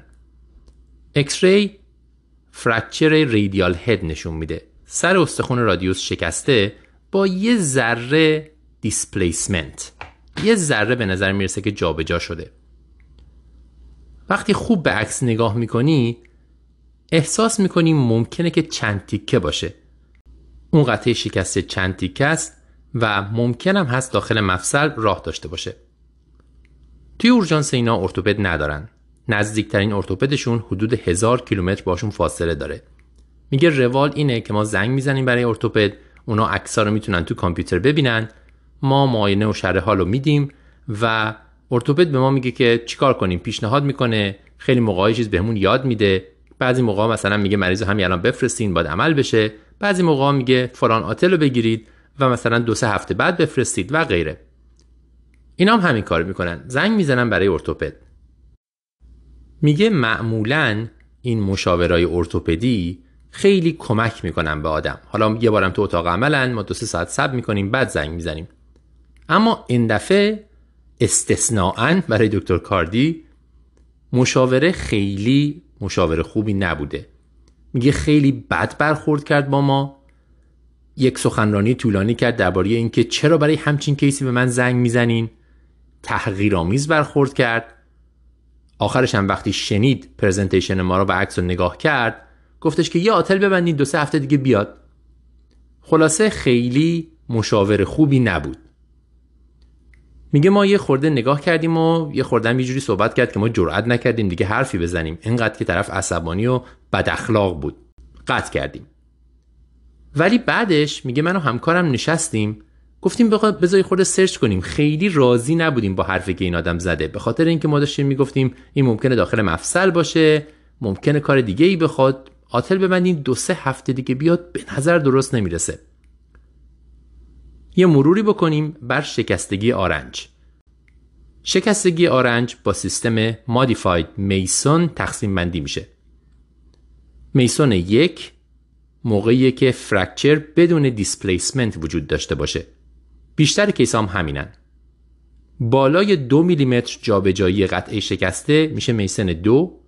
اگه قطعه شکسته چند تیکه باشه میشه میسن سه. و اگه شکستگی همراه با dislocation وجود داشته باشه میشه میسن چهار. این مریض به نظر دکتر کاردی حداقل میسن سه هست.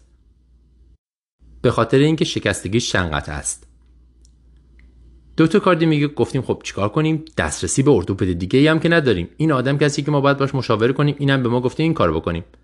یه راه اینه که شما از خودتون سبب مسئولیت بکنید بگیم مشاور همین رو گفت تموم شد رفت. یه راه دیگه اینه که وقتی فکر می‌کنید مشاور درست نگفته دنبال یک راه دیگه بگردید. دکتر کاردی هم این کار می‌کنه.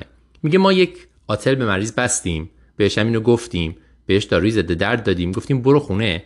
ولی فردا ما بهت زنگ می‌زنیم.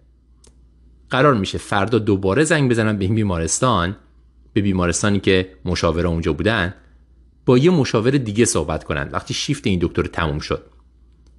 میگه فرداش زنگ زدم اونجا گفتن که ارتوپده همون ارتوپد دیروزی است. مثل اینکه چهار روز پشت سر هم تعطیل بوده هر چهار روز همین ارتوپده اونجا مشاورهای ارتوپدی رو انجام می‌داده. میگه من هر روز زنگ می‌زدم میپرسیدم کی ارتوپد؟ می‌گفتم فلانیه. من بیخیال می‌شدم. می‌گفتم خب پس فردا زنگ می‌زنم. هر روزم زنگ می‌زنم به مریض هم حالش میپرسیدم و هم بهش می‌گفتم که من فردا دوباره بهت زنگ می‌زنم. خلاصه. روز پنجم بالاخره یه ارتوپد دیگه گوشی رو برمیداره. دکتر کاردی میگه این ارتوپد جدید اولش خورده ناراحت شد. وقتی داستان براش گفتم که چرا پنج روز بعد به من زنگ زدی؟ بعد وقتی قصه براش تعریف کردم خوش اخلاق شد. گفت خیلی خوب. بذار یه بررسی بکنیم. عکس رو نگاه کرد. گفت مریض رو بیار. چند تا معاینه که من بهت میگم انجام بده. مهمترینش این که مریض می‌تونه سوپینیت و پرونیت بکنه آرنجو یا نه. چون اگر نتونه معنیش اینه که ممکنه که داخل مفصل یه سری از تاندونا گیر افتاده باشن و این احتیاج به عمل داشته باشه. و اینم به من گفت ممکنه مریض به خاطر درد نتونه این کار انجام بده. این فرق می‌کنه با اینکه مکانیکال مریض اصلا امکانشو نداره این کار انجام بده. مریض رو برمیگردونن آتلش رو باز می‌کنن. میگه که من از مریض خواستم که سوپینیت و پرونیت کنه. دیدم انگار آرنج قفله. اصلا این مریض نمی‌تونه دستشو برگردونه سایدشو. در نتیجه معلوم شد که احتمالا تاندونا گیر افتادن. دکتر گفت مریض رو باید بفرستین. مریض رو فرستادیم. رفت اتاق عمل و خوشبختانه با آرنج ترمیم شده مرخص شد از بیمارستان. همونجوری که گفتم بحث اصلی و هدف اصلی این قسمت درباره رابطه با ما مشاور است. خیلی وقتها در نقاط دوردست ما دسترسیمون خیلی محدوده. فقط با یک نفر طرفیم. امکان دیگه هم نداریم. به ویژه که اون یک نفر فقط یه صداست اونور تلفن. رابطه شخصی باهاش نداریم. قبلا باهاش مهمونی نرفتیم. بیرون از بیمارستان چه می‌دونم توی رستوران بیمارستان موقع نهار یا تو پاویون ندیدیمش. در نتیجه رابطه ما خیلی موقع ها اینجوری به بنبست می‌خوره. هم برای اون هم برای ما. توصیه هایی که دکتر کاردین می‌کنه ایناست که اولا قسمت شخصی این قضیه رو شما نادیده بگیرید. اگر یه مشاوری باتون بد رفتار می‌کنه بد برخورد می‌کنه تغییرتون می‌کنه شروع می‌کنه به سوال پرسیدن سعی کنید نادیدش بگیرید چون هدف شما مریضه. به مریض فکر کنید برگردید سراغ مریض. ما به عنوان یک انسان سعی می‌کنیم از دعوا اجتناب کنیم از بحث و مرافعه اجتناب کنیم. ولی وقتی صحبت مریضه بعضی موقع ها ناچاریم درگیرش بشیم. یه موقع هایی بعضی ها شخصیتی دارن که می‌تونن برگردن بجنگن. بعضی دیگه هم ساکت میشن ولی در هر صورت در هر کدوم از این دو مسیر می‌تونیم بحث و برگردونیم سر مریض و یه راهی پیدا کنیم. یه موقعی می‌تونیم با همون بحث کنیم. یه موقعهای دیگه مثل این می‌تونیم بریم سراغ یکی دیگه. حتی اگر اون روز نشد و مریض در خطر مرگ طبیعتا نیست بذاریم فرداش زنگ بزنیم. پس فرداش زنگ بزنیم. این رو هم یادمون باشه. خیلی موقع ها ما طرف مشاوره ایم به ما زنگ می‌زنن. آدم هایی که با شرایط اورژانس سر و کار ندارن چه برای مریض بستری چه اینترن چه رزیدنت چه EMS از جاهای مختلف میان سراغ ما. وقتی ما طرف مشاوره ایم حداقل اینو می‌تونیم کنترل کنیم که مثل اون مشاوری که ازش بدمون میاد نباشیم. کمک کنیم هدف مریضه. قضاوت نکنیم اون آدمی که داره از ما نظر می‌خواد. راجع به اون حرف نزنیم تحقیرش نکنیم و سعی نکنیم که به اون چیزی رو یاد بدیم یا به اون ثابت کنیم که چیزی رو بلد نیست. و در نهایت اینکه اگه با مشاورانمون رابطه شخصی داشته باشیم همیشه کمک می‌کنه هر جایی که شما کار می‌کنید. اگه بخوام این بحث خلاصه کنم درباره شکستگی آرنج نمی‌خوام صحبت کنم. درباره این می‌خوام حرف بزنم که وقتی طرف مشاوره هستید مشاورای خوبی باشید و وقتی مشاوری که شما دارید باش صحبت می‌کنید خوب نیست یا سعی کنید با همون کنار بیاین بدون اینکه قضیه رو شخصی بکنید برگردید سراغ مریض و برای مریض کاری که لازمه رو انجام بدید یا یه راهی پیدا کنید که اون مشاور دور بزنید. ممکنه با یکی دیگه لازم باشه صحبت کنید. ممکنه لازم باشه مریض تو اورژانستون نگه دارید تا شیفت اون آدم عوض بشه. ممکنه مثل این مریض لازم باشه فردا زنگ بزنید تا با یکی دیگه صحبت کنید. ممکنه بخواید مریض رو به یه سرویس دیگه ادمیت بکنید. ولی در هر صورت چیزی که مهمه بهش فکر کنید مریضه و مسئولیت اون مریض به دوش شماست.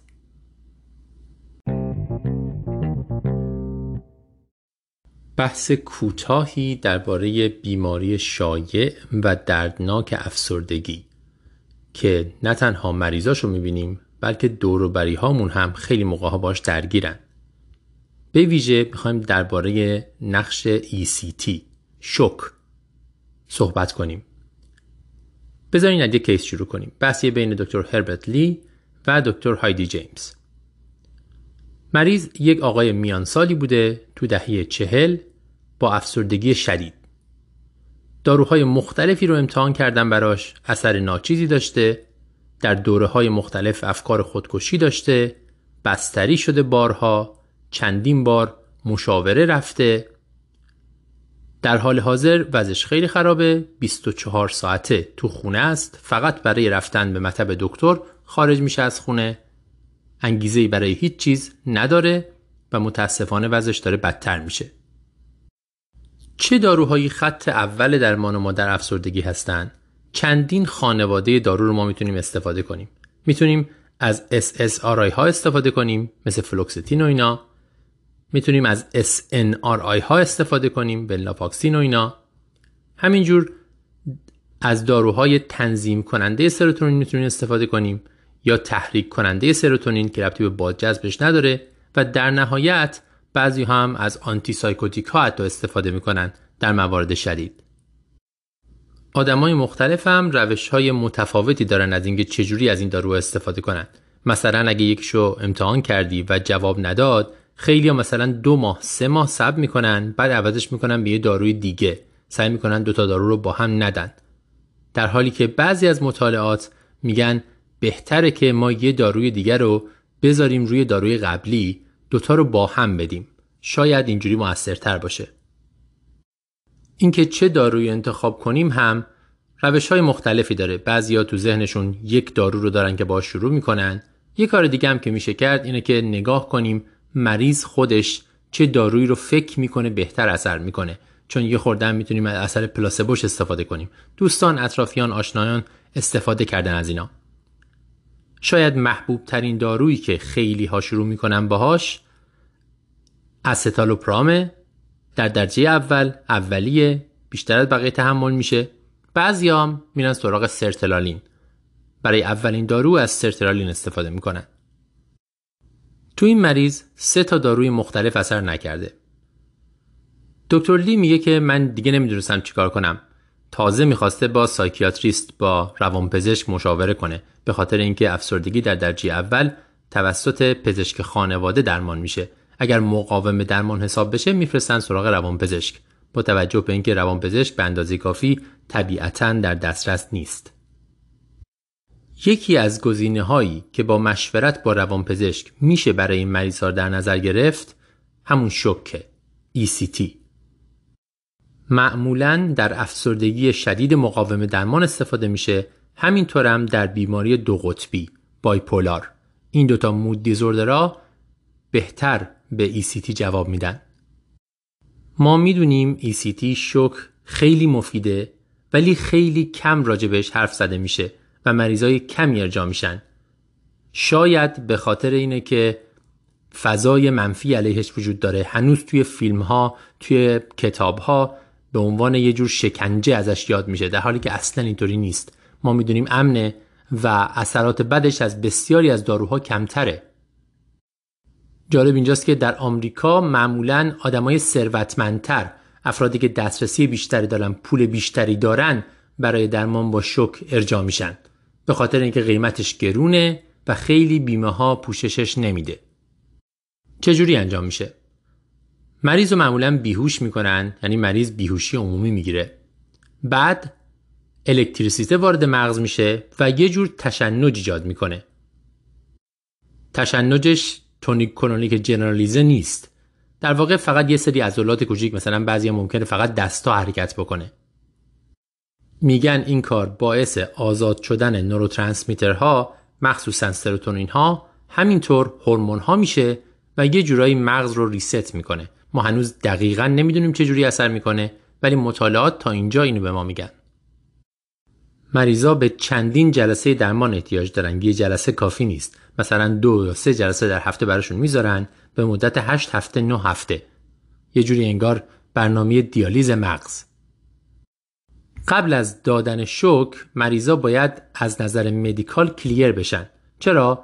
چون طبیعتا این می‌تونه مشکلات قلبی ایجاد کنه. تاکیدیستریتمی ها خطرناک نیست ولی ایجاد می‌کنه. بنابراین مریضی که سابقه اسویتی داره سابقه ایفیب داره اول باید اونا کنترل بشن. همینطور مریضی که فشار خونش بالاست. اینا باید کنترل بشه و بررسی بشه قبل از اینکه اینو بگیره.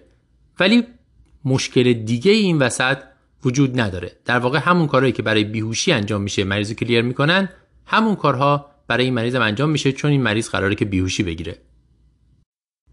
عوارضش هم ناچیز نسبتا نسبت به خیلی داروها. یه خورده تهوع میده بعضی موقع سردرد میده. بعضی موقع ها درد آرواره میده با توجه به اون اسپاسمی که ممکنه ایجاد بشه. مریض ها ممکنه فراموشی بگیرن و چند روز قبل و یا چند ساعت قبل از اون قضیه رو قبل از شک دادن رو فراموش کنن. این هم معمولا با گذشت زمان برطرف میشه. میزان مرگ بر اثر شوک خیلی کمه یک در صد هزار. بنابراین نسبتا امنه. جالب اینجاست که حتی در حاملگی هم امن حساب میشه. بسیاری از داروها داروهای ضد افسردگی در حاملگی ممنوعن به خاطر اینکه از جفت میگذرن و به جنین می‌رسن در حالی که ما می‌دونیم شوک آسیبی به جنین نمیرسونه و اصلا به جنین نمی‌رسه. بنابراین ترجیح داده میشه. طبیعیه که باید جنین رو مونیتور کرد قبل و در طی پروسیجر. خب اگه به این خوبیه پس چرا استفاده نمیشه؟ چرا کم استفاده میشه؟ دلایل متفاوتی وجود داره. یکیش اینه که مهیا نیست. وجود نداره در جاهای مختلف. بیمه ها پولش رو نمیدن خیلی موقع ها گرونه با توجه به اینکه بیهوشی می‌خواد. هزینه بیوشی هم میاد روش. در نتیجه کلا پروسیجر گرونیه. کاریه که به صورت مداوم باید انجام بشه. همونجوری که گفتم چند هفته مریض باید این تعهد داشته باشه. که سه روز چهار روز در هفته باشه بره اونجا شک بگیره. چند ساعت هم اونجا باید بمونه. یه خورده سخت این کار برای همین بعضیا بهش علاقه ندارن. و در نهایت تصویری که ازش وجود داره در رسانه ها مشکل ایجاد می‌کنه. به خاطر اینکه مردم فکر می‌کنن این یک کار قانون و مستایی و شکنجه است در حالی که اصلا اینطور نیست. بنابراین یک کار خوبی که ما می‌تونیم بکنیم اینه که این گزینه رو به مریض بدیم و براش توضیح بدیم. سعی کنیم به زبون ساده منافع این کار رو براش توضیح بدیم. یعنی بهش بگیم تو میخوابی یک جریان الکتریک سیستم مغزت می‌رسه و در واقع مغزت رو ریست می‌کنه. از نو شروع می‌کنه. و اینطوری خیلی از مشکلات حل میشه. ما شواهدی داریم که می‌دونیم افسردگی رو درمان می‌کنه. یه روش جدیدی هم که تازگی هست میگن که به جای شوک امارای می‌کنن در واقع. امواج الکترومغناطیس رو از مغز میگذرونن این روش رو هم انجام میدن. تصویرش تصویر بهتریه ولی ما می‌دونیم که کمتر از خود شوک خود الکتریسیته جواب میده.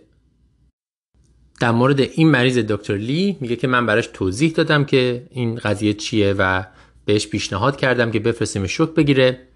مریض خواست که بره فکر کنه با خانوادهش صحبت کنه و در نهایت قبول نکرد.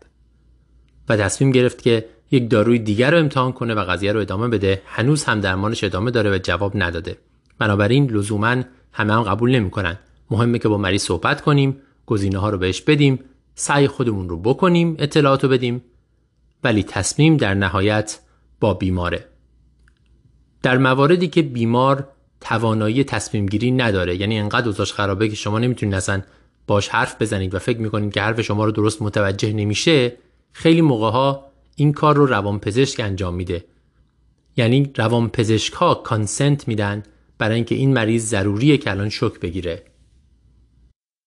بنابراین فرض در درجه اول اینه که مریض باید موافقت کنه اگر تواناییش رو داره.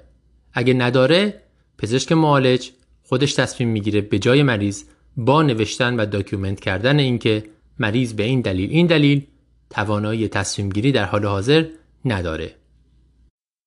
این هم یک خلاصه ای از افسردگی به ویژه افسردگی مقاوم به درمان که خب خیلی مشکل زاست برای مریض و یه گزینه که می‌تونیم بهش فکر کنیم.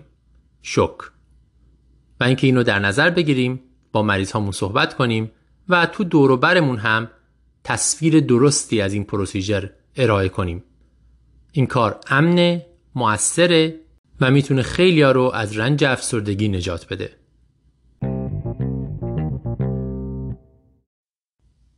اگه بحث طب اورژانس این ماه رو گوش بدید یک بحثی داریم درباره بیماری های التهابی روده. IBD اونجا از نگاه طب اورژانس به قضیه نگاه می‌کنیم که اگر یک مریضی اومد اورژانس علائمی رو داشت چجوری تشخیص اول رو بذاریم؟ یا سابقهش رو داشت با در واقع عوارضش اومد چجوری منجش کنیم؟ اینجا می‌خوایم مفصلتر درباره IBD صحبت کنیم. درباره درمان مزمنش تشخیص اولیش و کارهایی که در واقع طب خانواده و پرایمری کر دربارش باید بکنه یا بدونه دقیقا. مثل داروها، عوارض و غیره. دکتر ونسا کارتی با دکتر چادویک ویلیامز که متخصص جی آیه صحبت می‌کنه در این باره. طبیعتا یک تکه کوچیکی از این بحث ممکنه که اوورلپ داشته باشه. اونجا گفتیم اینجا هم میگیم. ولی هر کدومش بیشتر بحث مربوط به همون تخصصه. IBD بیماری های التهابی روده دو تا بیماری اصلیه. بیماری کرون و ulcerative colitis کولیت اولسرو IBD خیلی مهمه به خاطر اینکه عوارض مختلفی داره و از اون مهمتر lifestyle مریض کیفیت زندگی مریض رو تحت تأثیر قرار میده و کنترل علائم یک چیز دراز مدت و مزمنه. از طرفی هم این بیماری ها خیلی شایعن و دارن شایعتر هم میشن. خیلی مریض ما دور برمون می‌بینیم. بنابراین دونستنش مهمه. اول راجع به کرون صحبت کنیم. فقط ببینیم چیه. بیماری کرون یه بیماری التهابیه.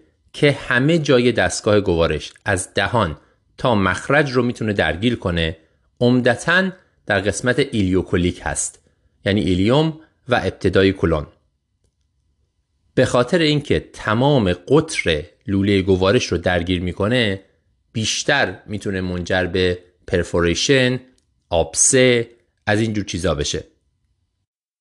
شایعترین علائمی که مریض باهاش میاد اسهال، درد شکم، بی اشتهایی و کاهش وزنه. علائم غیر اختصاصی هستند. بنابراین خیلی موقع ها مریض در اولین بار و دومین بار تشخیص داده نمیشه وقتی میاد. خب مریض دو هفته است اسهال داره، دو هفته است درد شکمی داره که ما دست می‌زنیم، تندرنس نداره، کار خاصی نمی کنیم میگیم برو بعدم بیا. در مراجعات بعدی وقتی قضیه ادامه پیدا می‌کنه، وقتی مریض وزنش کم میشه، وقتی که درد شکمش بدتر میشه یا عوارضش بروز پیدا می‌کنه متوجه بیماری میشیم و تشخیص می‌ذاریم. بنابراین خوبه که در هر مریضی که میاد با اسهال، کاهش وزن، درد شکم هر کدوم از اینا جدایی. به این قضیه فکر کنیم. کولیت رو کلون رو درگیر می‌کنه و معمولا کل قطر مجرا رو درگیر نمی‌کنه سطحی تره. مهمترین پرزنتیشنش اسهال خونیه. بنابراین تشخیصش معمولا سریعتر از کرونه هر دوی اینا عوارض خارج دستگاه گوارش هم دارند با توجه به اینکه بیماری های خود ایمنی هستند همه جا التهاب ممکنه که ایجاد بشه. مثلا ممکنه عوارض چشمی داشته باشن یوویت و غیره.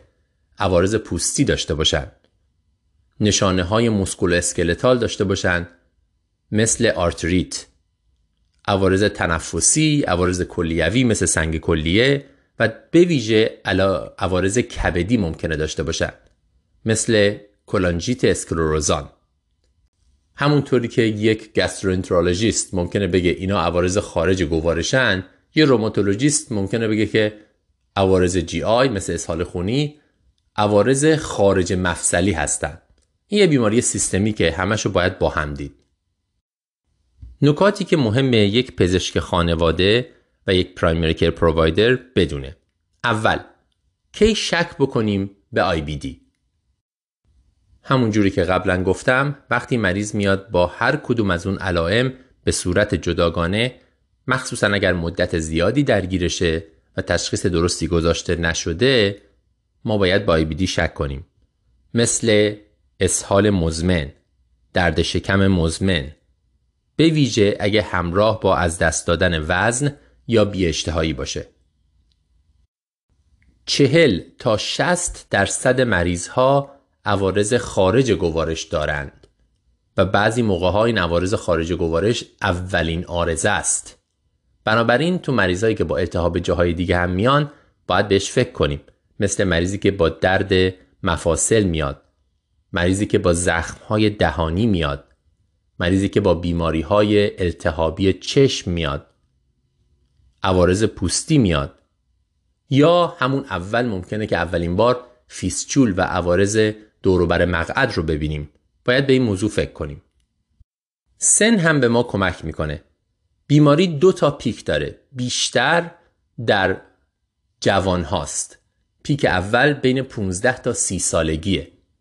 خیلی موقع ها در دوران تینیجری اواخر دوران تینیجری اولین نشانه هاش بروز می‌کنه. اینجا یه پیکه بعدش میاد پایین تا بعد از 55 سال. بین 55 تا 65 سال یه پیک دیگه داره. اونجا هم باید بیشتر به بیماری فکر کرد. چجوری تشخیصش بدیم؟ 70 درصد تشخیص با همین هیستوریه. مریضی میاد با اسهال مزمن کاهش وزن گاهی هم تو اسهالش خون می‌بینه. سنش هم مثلا 19 ساله. 70 درصد راه رو شما رفتید. اما وقتی که فکر کردید بهش باید یه سری کارهای تستی و تشخیصی انجام بدید. مثلا باید یه سری آزمایش خون بفرستید. باید آنمی رو چک کنید یعنی حتما یه سی بی سی باید بفرستید. می‌تونید ذخایر آهن رو چک کنید TIBC، فریتین و غیره. CRP و ESR رو چک می‌کنید که باید بالا باشن. و در نهایت کل پروتئین مدفوع رو چک می‌کنید. این تست خیلی اختصاصی تره از طرفی هم سطحش سطح calprotectin هم مهمه. فقط مثبت و منفی بودنش مهم نیست. سطحش با شدت بیماری ارتباط داره. برای همین calprotectin مدفوع رو میشه استفاده کرد برای مونیتور کردن درمان. وقتی که مریض درمان میدن و میره تو remission بعدش می‌تونن اینو مونیتور کنن بدونن که کی بیماری دوباره عود کرده. imaging کمکی می‌کنه یا نه؟ خیلی موقع ما CT می‌کنیم. یک کمکی می‌کنه. معمولا مریضا بدون CT نیستن. اما خیلی CT تشخیص دهنده نیست. الان ultrasound روده کوچیک اومده و به نظر می‌رسه که اون بیشتر تشخیصی باشه چون می‌تونه التهاب رو در جدار روده تشخیص بده. تشخیص قطعی هم که با آندوسکوپی و بیوپسیه. که شما میفرستینش GI آندوسکوپی می‌کنن از جدار روده یا جدار اون ضایعه و التهاب رو توش می‌بینن شما تشخیص قطعی رو می‌ذارید.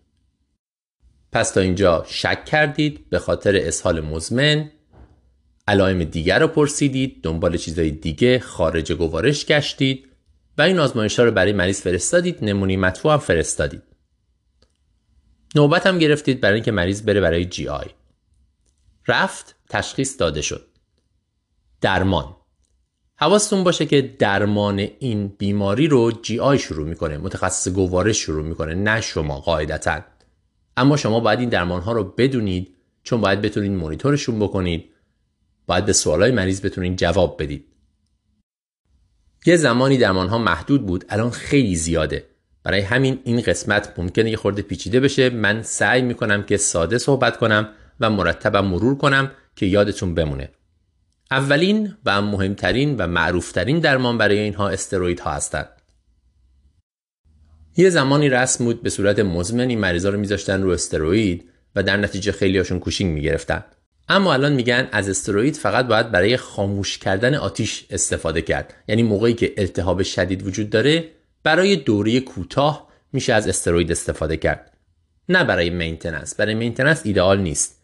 همونجوری که می‌دونید استرویدها خیلی عارضه دارن. عفونت استئوپروز هایپرگلایسمی و دیابت افزایش وزن تغییرات mood حتی سایکوز گاهی cataract افزایش فشار خون avascular نکروز. فکر می‌کنم کافیه. استروید مزمن عارضه زیاد داره. بنابراین ایدئال نیست. به صورت مزمن داروهای دیگه استفاده می‌کنیم. دسته اول ایمیونو ماجولیترها هستند داروهای تنظیم کننده ایمنی. دو تا داروی اصلیش آزاتیوپرین و متوتروکسات هست.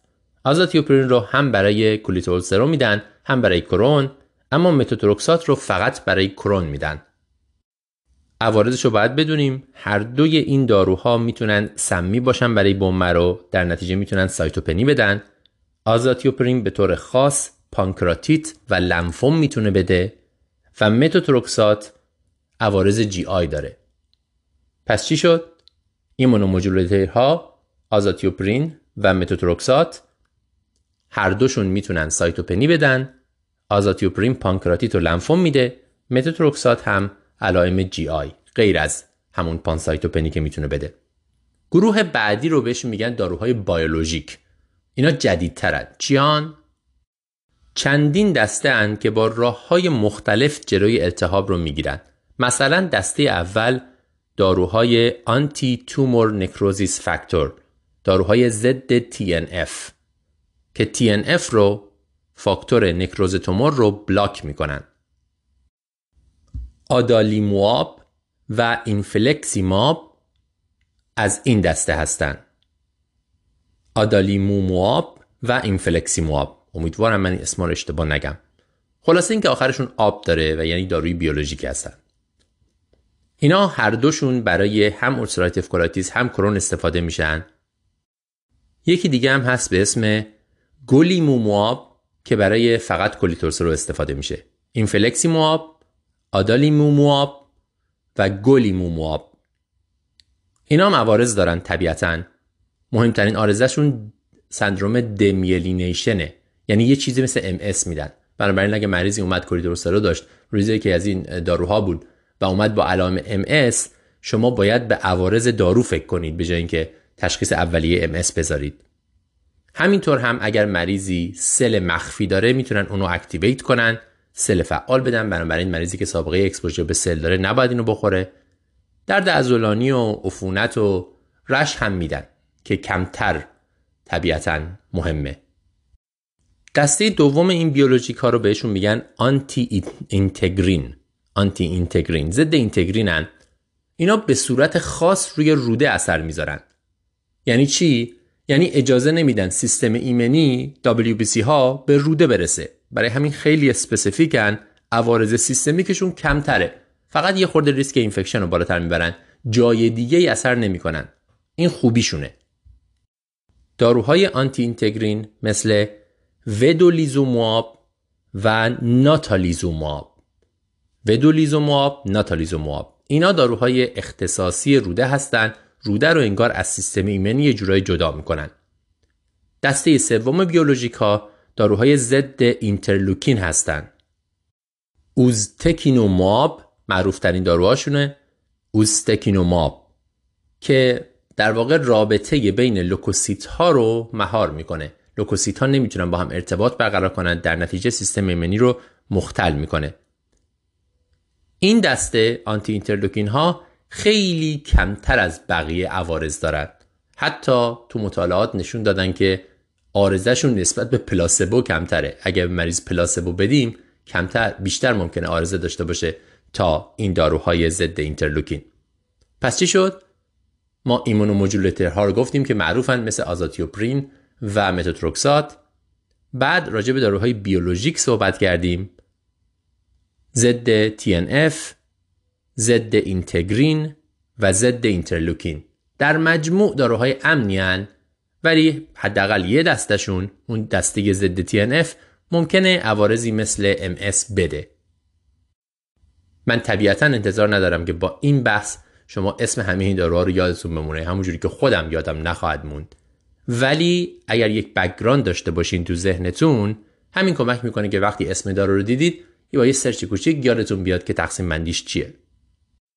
دسته آخر بعد از استرویدها ایمونوموجولترها بیولوژیک ها داروهای جانوسکیناز اینهیبیتور هستند جک اینهیبیتور. اینا میرن توی سلول عملکرد سلول رو مختل می‌کنن که التهاب ایجاد نشه. معروفترین داروشون توفاسیتینیبه. توفاسیتینیب. ab دیگه نیست ib ه. معمولا برای ulcerative colitis استفاده میشه. عوارضی داره مثل زوستر زونا برای این مریض اگه سابقه زونا داشته باشه بهتره که استفاده نکنه. همینطور عفونت میدن. همینطور هم می‌تونن thromboembolism بدن DVT و PE ایجاد می‌کنن. اگرچه خود کلیت اولسرو و کرون همراهی دارن با افزایش ریسک ترومبوآمبولی خیلی مهمه. به نظر من بر اساس تجربه شخصی اینو بر اساس مطالعه نمیگم. اگر مریضی اومد با سابقه کلیت اولسرو یا کرون شما نمی‌تونید از پرک یا ولز استفاده کنید.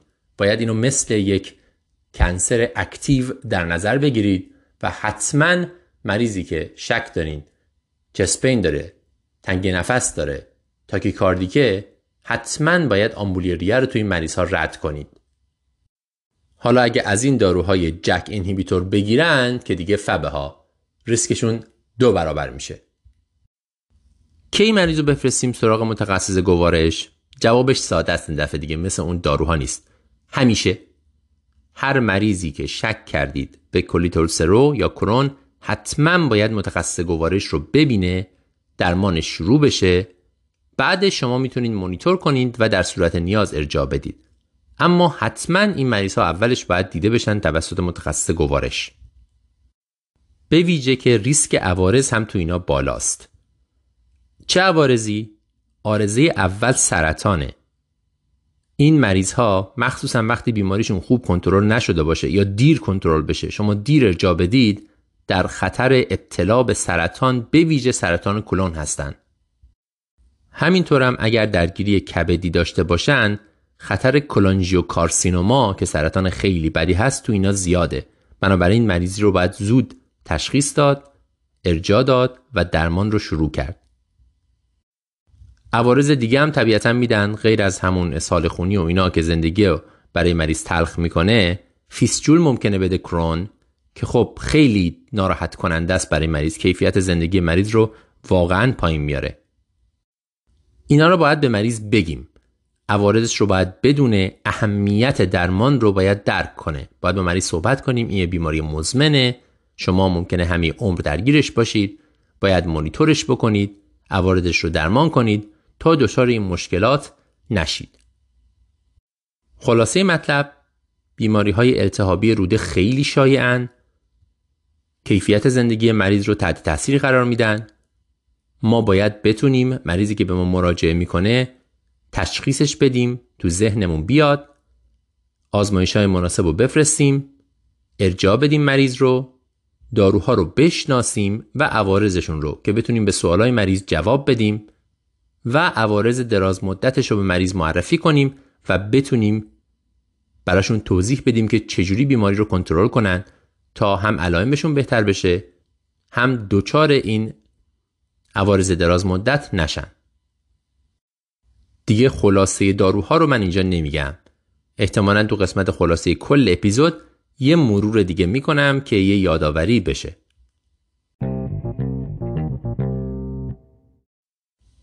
مروری بر چند تا مقاله جدید طب خانواده و مراقبت های اولیه. مقاله اول در جاما اینترنال مدیسن چاپ شده. اثر استاتین ها بر کاهش LDL و اثرش بر مورتالیتی و بعضی از بیماری ها استاتین ها استاندار آف کر هستند در بسیاری از بیماری ها خیلی آدم ها برای تمام عمر استاتین می‌خورن با این فرض که کلسترولشون بهتر میشه LDLشون به طور خاص و ریسک سکته قلبی و سکته مغزی کم میشه. این دوستان تو این مطالعه خواستن که این موضوع رو اندازه گیری کنن با عدد و رقم ببینن که استاتین ها چه اثری دارن.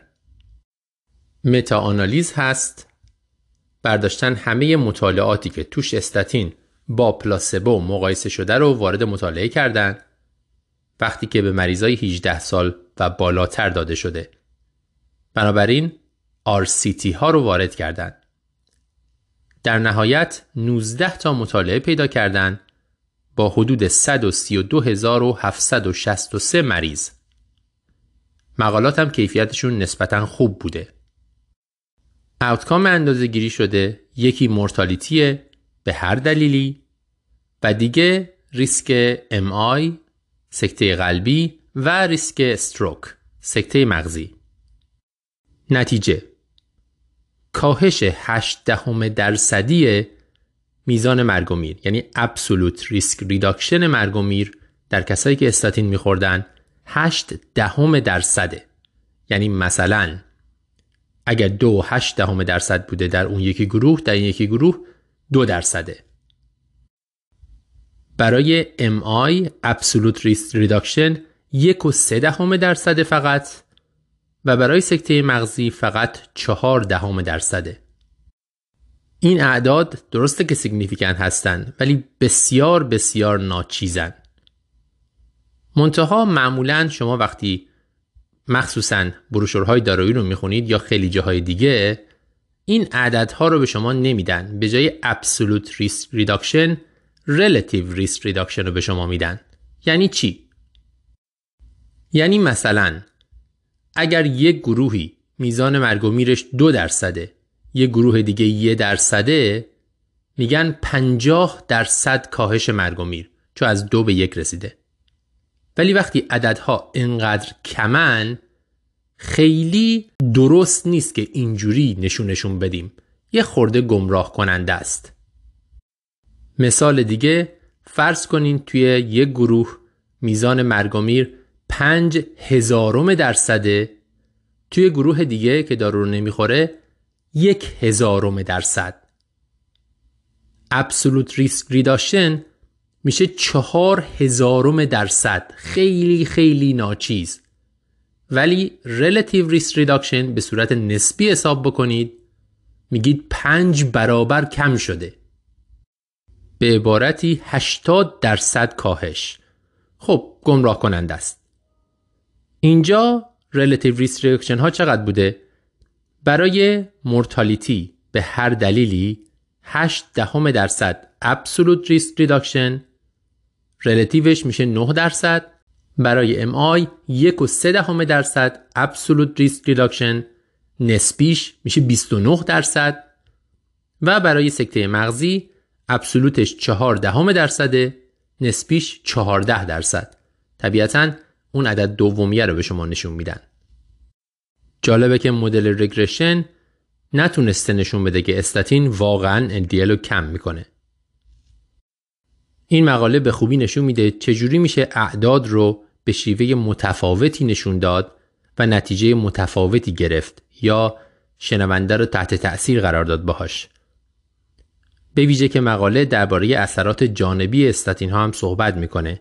استاتین ها آسیب عضلانی میدن میوپاتی تندنوپاتی همینطور ریسک تشخیص جدید دیابت رو بالا می‌برن.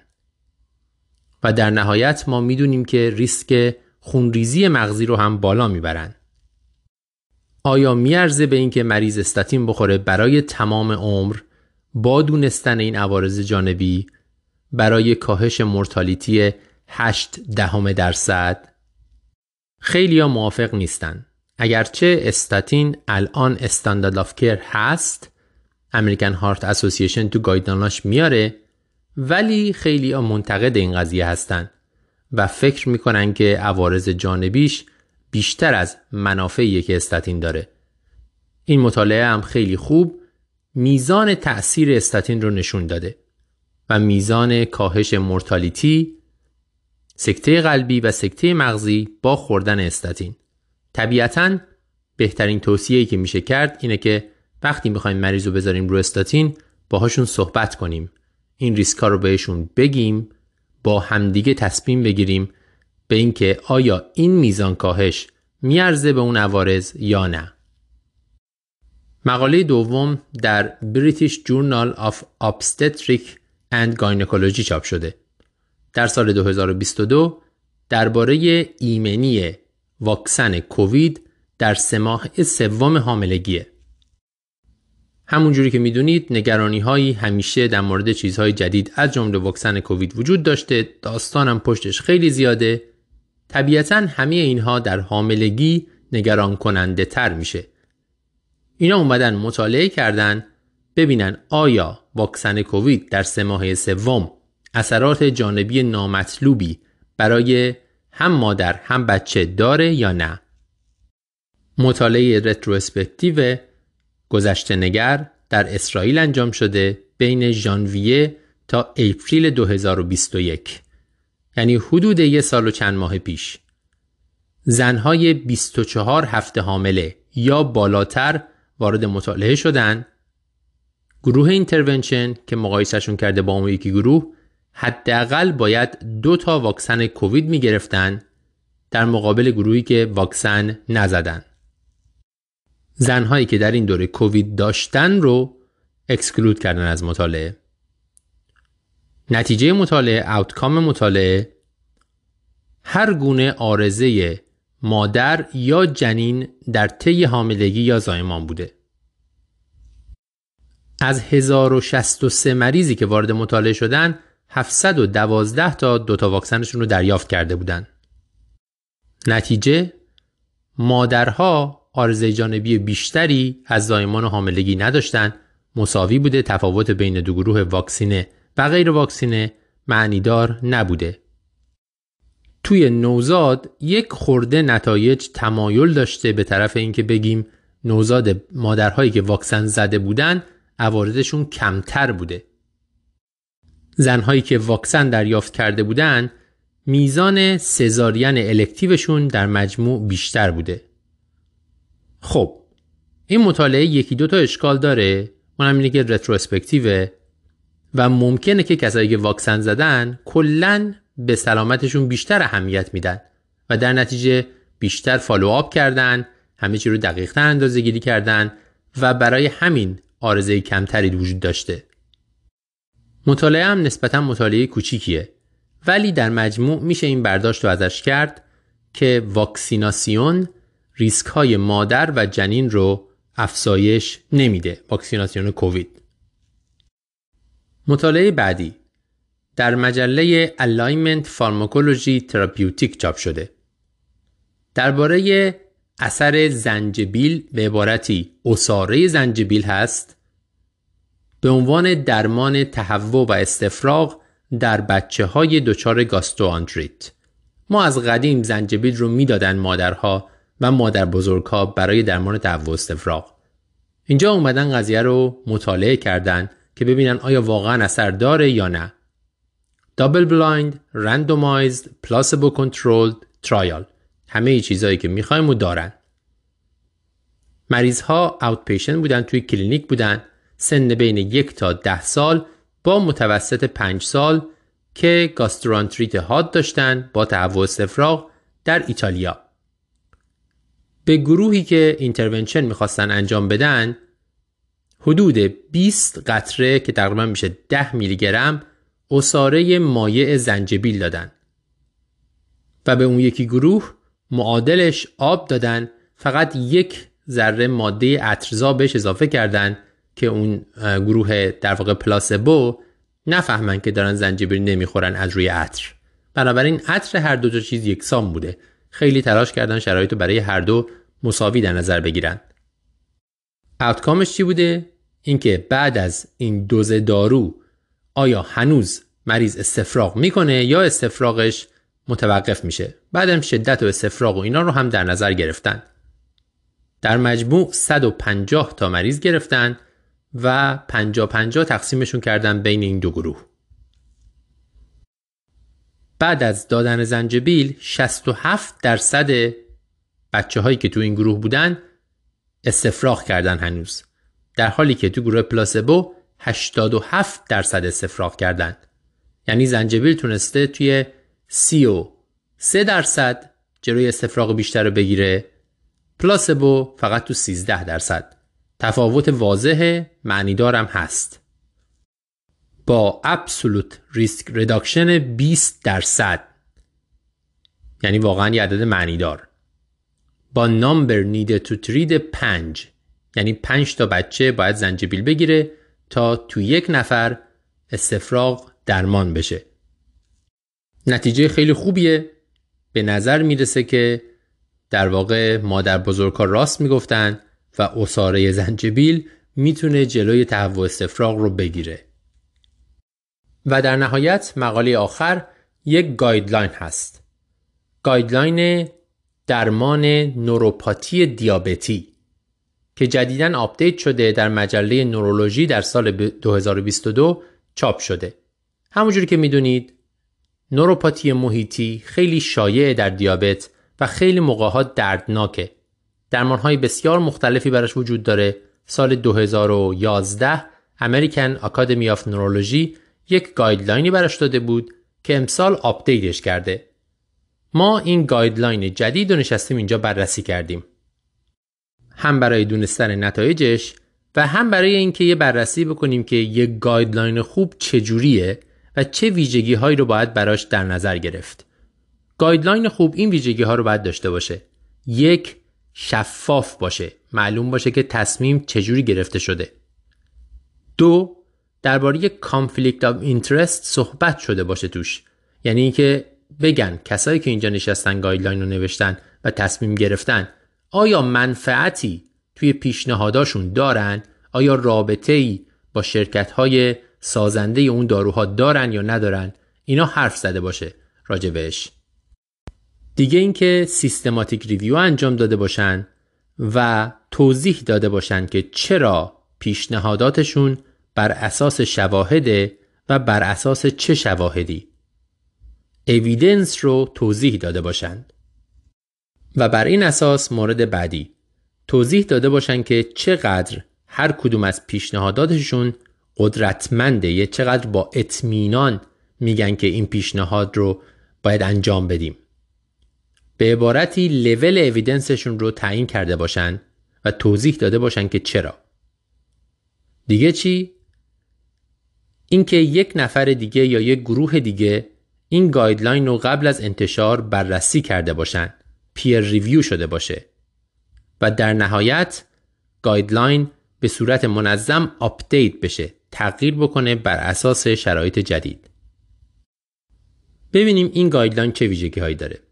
اولین چیزی که کارشناسان EMRAP بهش اشاره می‌کنن اینه که این guideline حرفی از عوارض جانبی به عبارتی از ضرر پیشنهاداتشون اصلا نمی‌زنه و این ضعف بزرگیه.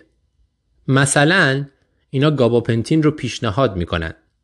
اما حرفی از این نمی‌زنن که بر اساس مقالات که شما می‌تونید توی سایت NNT thennt.com ببینید ضررهای گاباپنتین ثابت شده است. مثلا نامبر نید تو هارم گاباپنتین برای سرگیجه فقط هشته از هر هشت نفر یه نفر سرگیجه می‌گیره.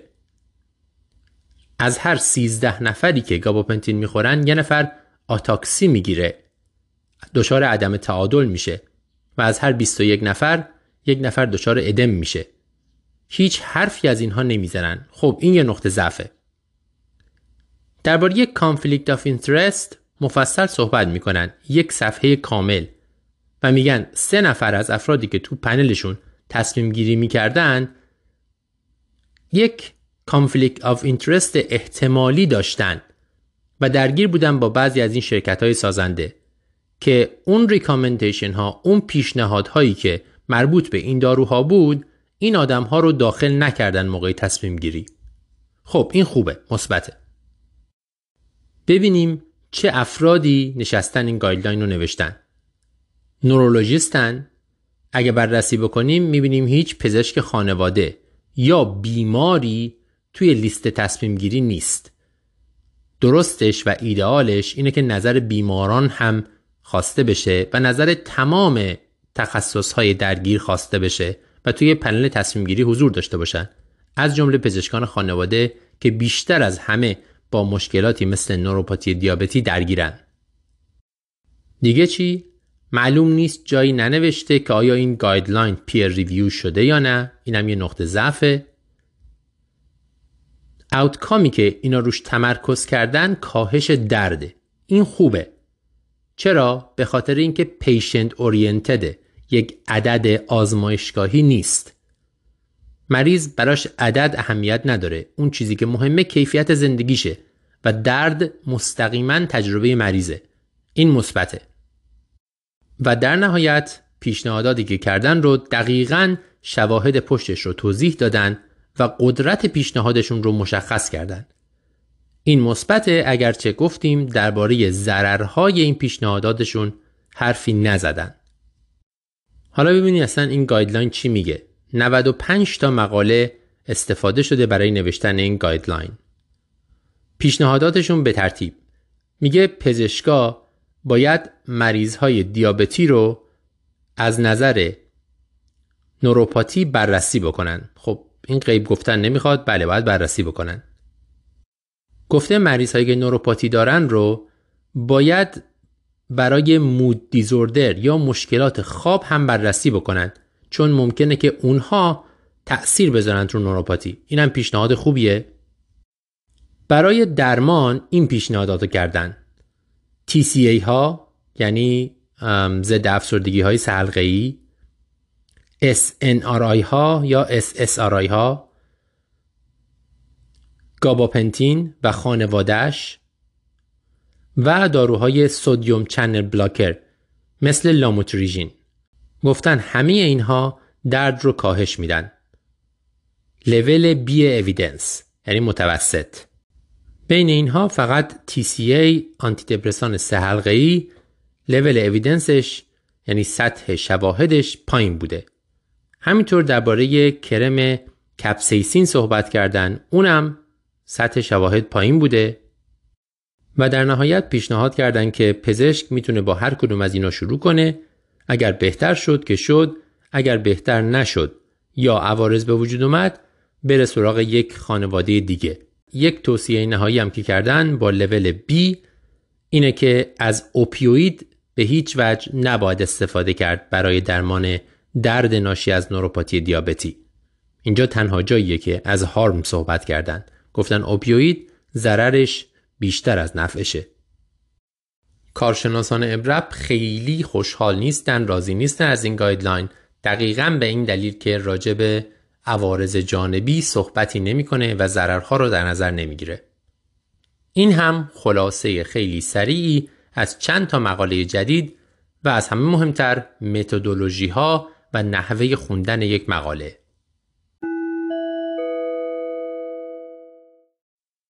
یه خلاصه بکنیم ببینیم چی گفتیم. توی بخش مقدمه درباره کلسینوز صحبت کردیم. زایات دردناکی که روی انگشتا یا بقیه جاهای بدن می‌تونه ایجاد بشه باز میشه از توش یه چیز گچمانندی بیرون میاد و در بیماری های خود ایمنی مثل اسکرودرمی دیده میشه. گفتیم می‌تونه تبدیل به زخم بشه و طبیعتا کیفیت زندگی مریض رو تحت تاثیر قرار میده. گفتیم اگر اول مریض با این زایه مراجعه کنه باید علل دیگه یعنی همون مشکلات خود ایمنی همینطورم مشکلات متابولیسم کلسیوم و فسفر و اینها بررسی بشه. همینطورم سرطان. یه سری آزمایشهایی از جمله کلسیوم و فسفر و ویتامین دی و پاراتورمون و کلسیوم 24 ساعتی ادرار لازمه که فرستاده بشه. درمانش کانزرواتیو اگر تعدادش کم باشه میشه جراحی کرد میشه توشون تزریق کرد. اگر بیشتر باشه اینا امکانش نیست. میشه یه چیزایی مثل سودیوم تیوسولفات توی زایعات تزریق کرد. داروهایی که می‌تونن کمک کنن دیرتیازم کلشیسین. درباره لوپ دیورتیک ها صحبت کردیم و گفتیم که به جای فروزماید میشه از تروزماید و بومتیناید هم استفاده کرد. به نظر می‌رسه به ویژه تروزماید منافع زیادی داره نسبت به فروزماید. درباره آنافیلاکسی خیلی مفصل حرف زدیم. گفتیم باید سریع تشخیصش داد و سریع درمانش کرد. به این صورت که اگر مشکل A, B یا C وجود داشته باشه باید سریع پرید روی E یا epinephrine. A یعنی مشکل airway مریض تورم داشته باشه در راه هواییش یا اینکه stridor داشته باشه اینکه واضحه. مشکل B مریض در حال سرفه باشه wheeze داشته باشه. یا مشکل C circulation مریض فشارش افتاده باشه و اینها. همه اینها رو باید سریع بهشون epinephrine داد. گفتیم منتظر abnormal شدن vital sign نمیمونیم در آنافیلاکسی. یعنی قرار نیست مریض hypoxic بشه تا بهش epinephrine بزنیم. گفتیم epinephrine رو IM می‌زنیم در قسمت قدامی زانو. subQ نمی‌زنیم منتظر IV هم نمیمونیم. راجع به دوزش مفصل حرف زدیم. سه دهم میلی گرم در بزرگسالان و نصفش 15 صدم در بچه ها گفتیم اگر شک داریم که بچه گنده است همون دوز بزرگسال رو می‌زنیم اشکالی نداره گفتیم بعدش می‌تونیم داروهای دیگر رو بزنیم مثل استروئید، اچفان بلاکر، اشتو بلاکر اینا همه بعد از اپینفرین مهمن. در ضمن حدود 15 درصد مریض ها به دوز دوم اپینفرین احتیاج دارند. 5 دقیقه مریض رو نگاه می‌کنیم اگه بهتر نشد دوز دوم رو می‌زنیم. دوز دوم هم اثر نکرد مریض IV می‌خواد در حالی که دوز سوم رو می‌زنیم حتما باید مریض رو فرستاد به اورژانس. احتیاج ممکنه داشته باشه که intubate بشه و infusion epinephrine بگیره. اگر بهتر شد بعد از دوز اول یا دوم و کامل خوب شد میشه مریض رو با EpiPen مرخص کرد با دستور دقیق اینکه چجوری ازش استفاده کنه. درباره IBD Inflammatory Bowel Disease مفصل حرف زدیم. کرون و کولیت اولسرو. گفتیم علائم اولیش اسهال مزمن، اسهال خونی، درد شکم، کاهش اشتهاست و از دست دادن وزن. ما باید بهش فکر کنیم همینطور تظاهرات خارج گوارش رو هم مثل چشمی، پوستی، تنفسی، کلیوی و هپاتوبیلیاری در نظر بگیریم. اگه بهش فکر کردیم آزمایش خون میدیم. به ویژه از نظر آهن خون، CBC و آنمی همینطور CRP و در نهایت کل پروتئین مدفوع که خیلی اختصاصیه. مریض رو ارجاع میدیم. باید بیوپسی بشه تا تشخیص قطعی داده بشه. یک مروری بر درمانهاش کردیم. شامل استروئید که فقط در موارد حاد به صورت موقت استفاده میشه.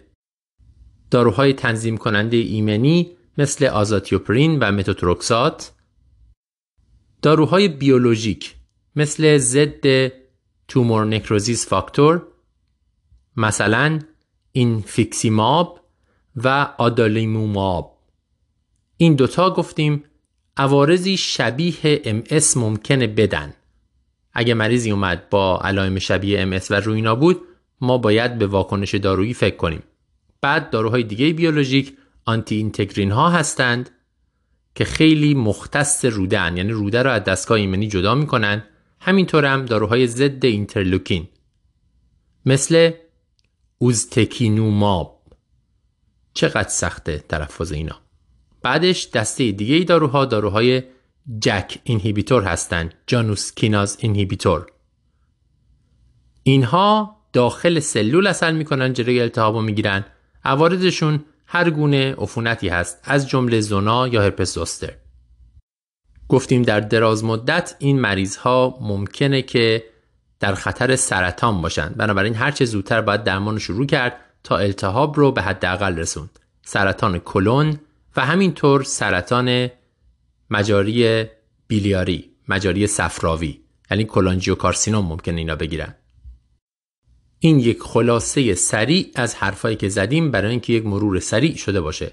من دیگه مقالات جدید رو خلاصشون رو با جزئیات نمیگم چون خودش خلاصه بود. به امید اینکه این بحثا به دردتون بخوره یادتون باشه کاری که شما می‌کنید بسیار بسیار ارزشمنده.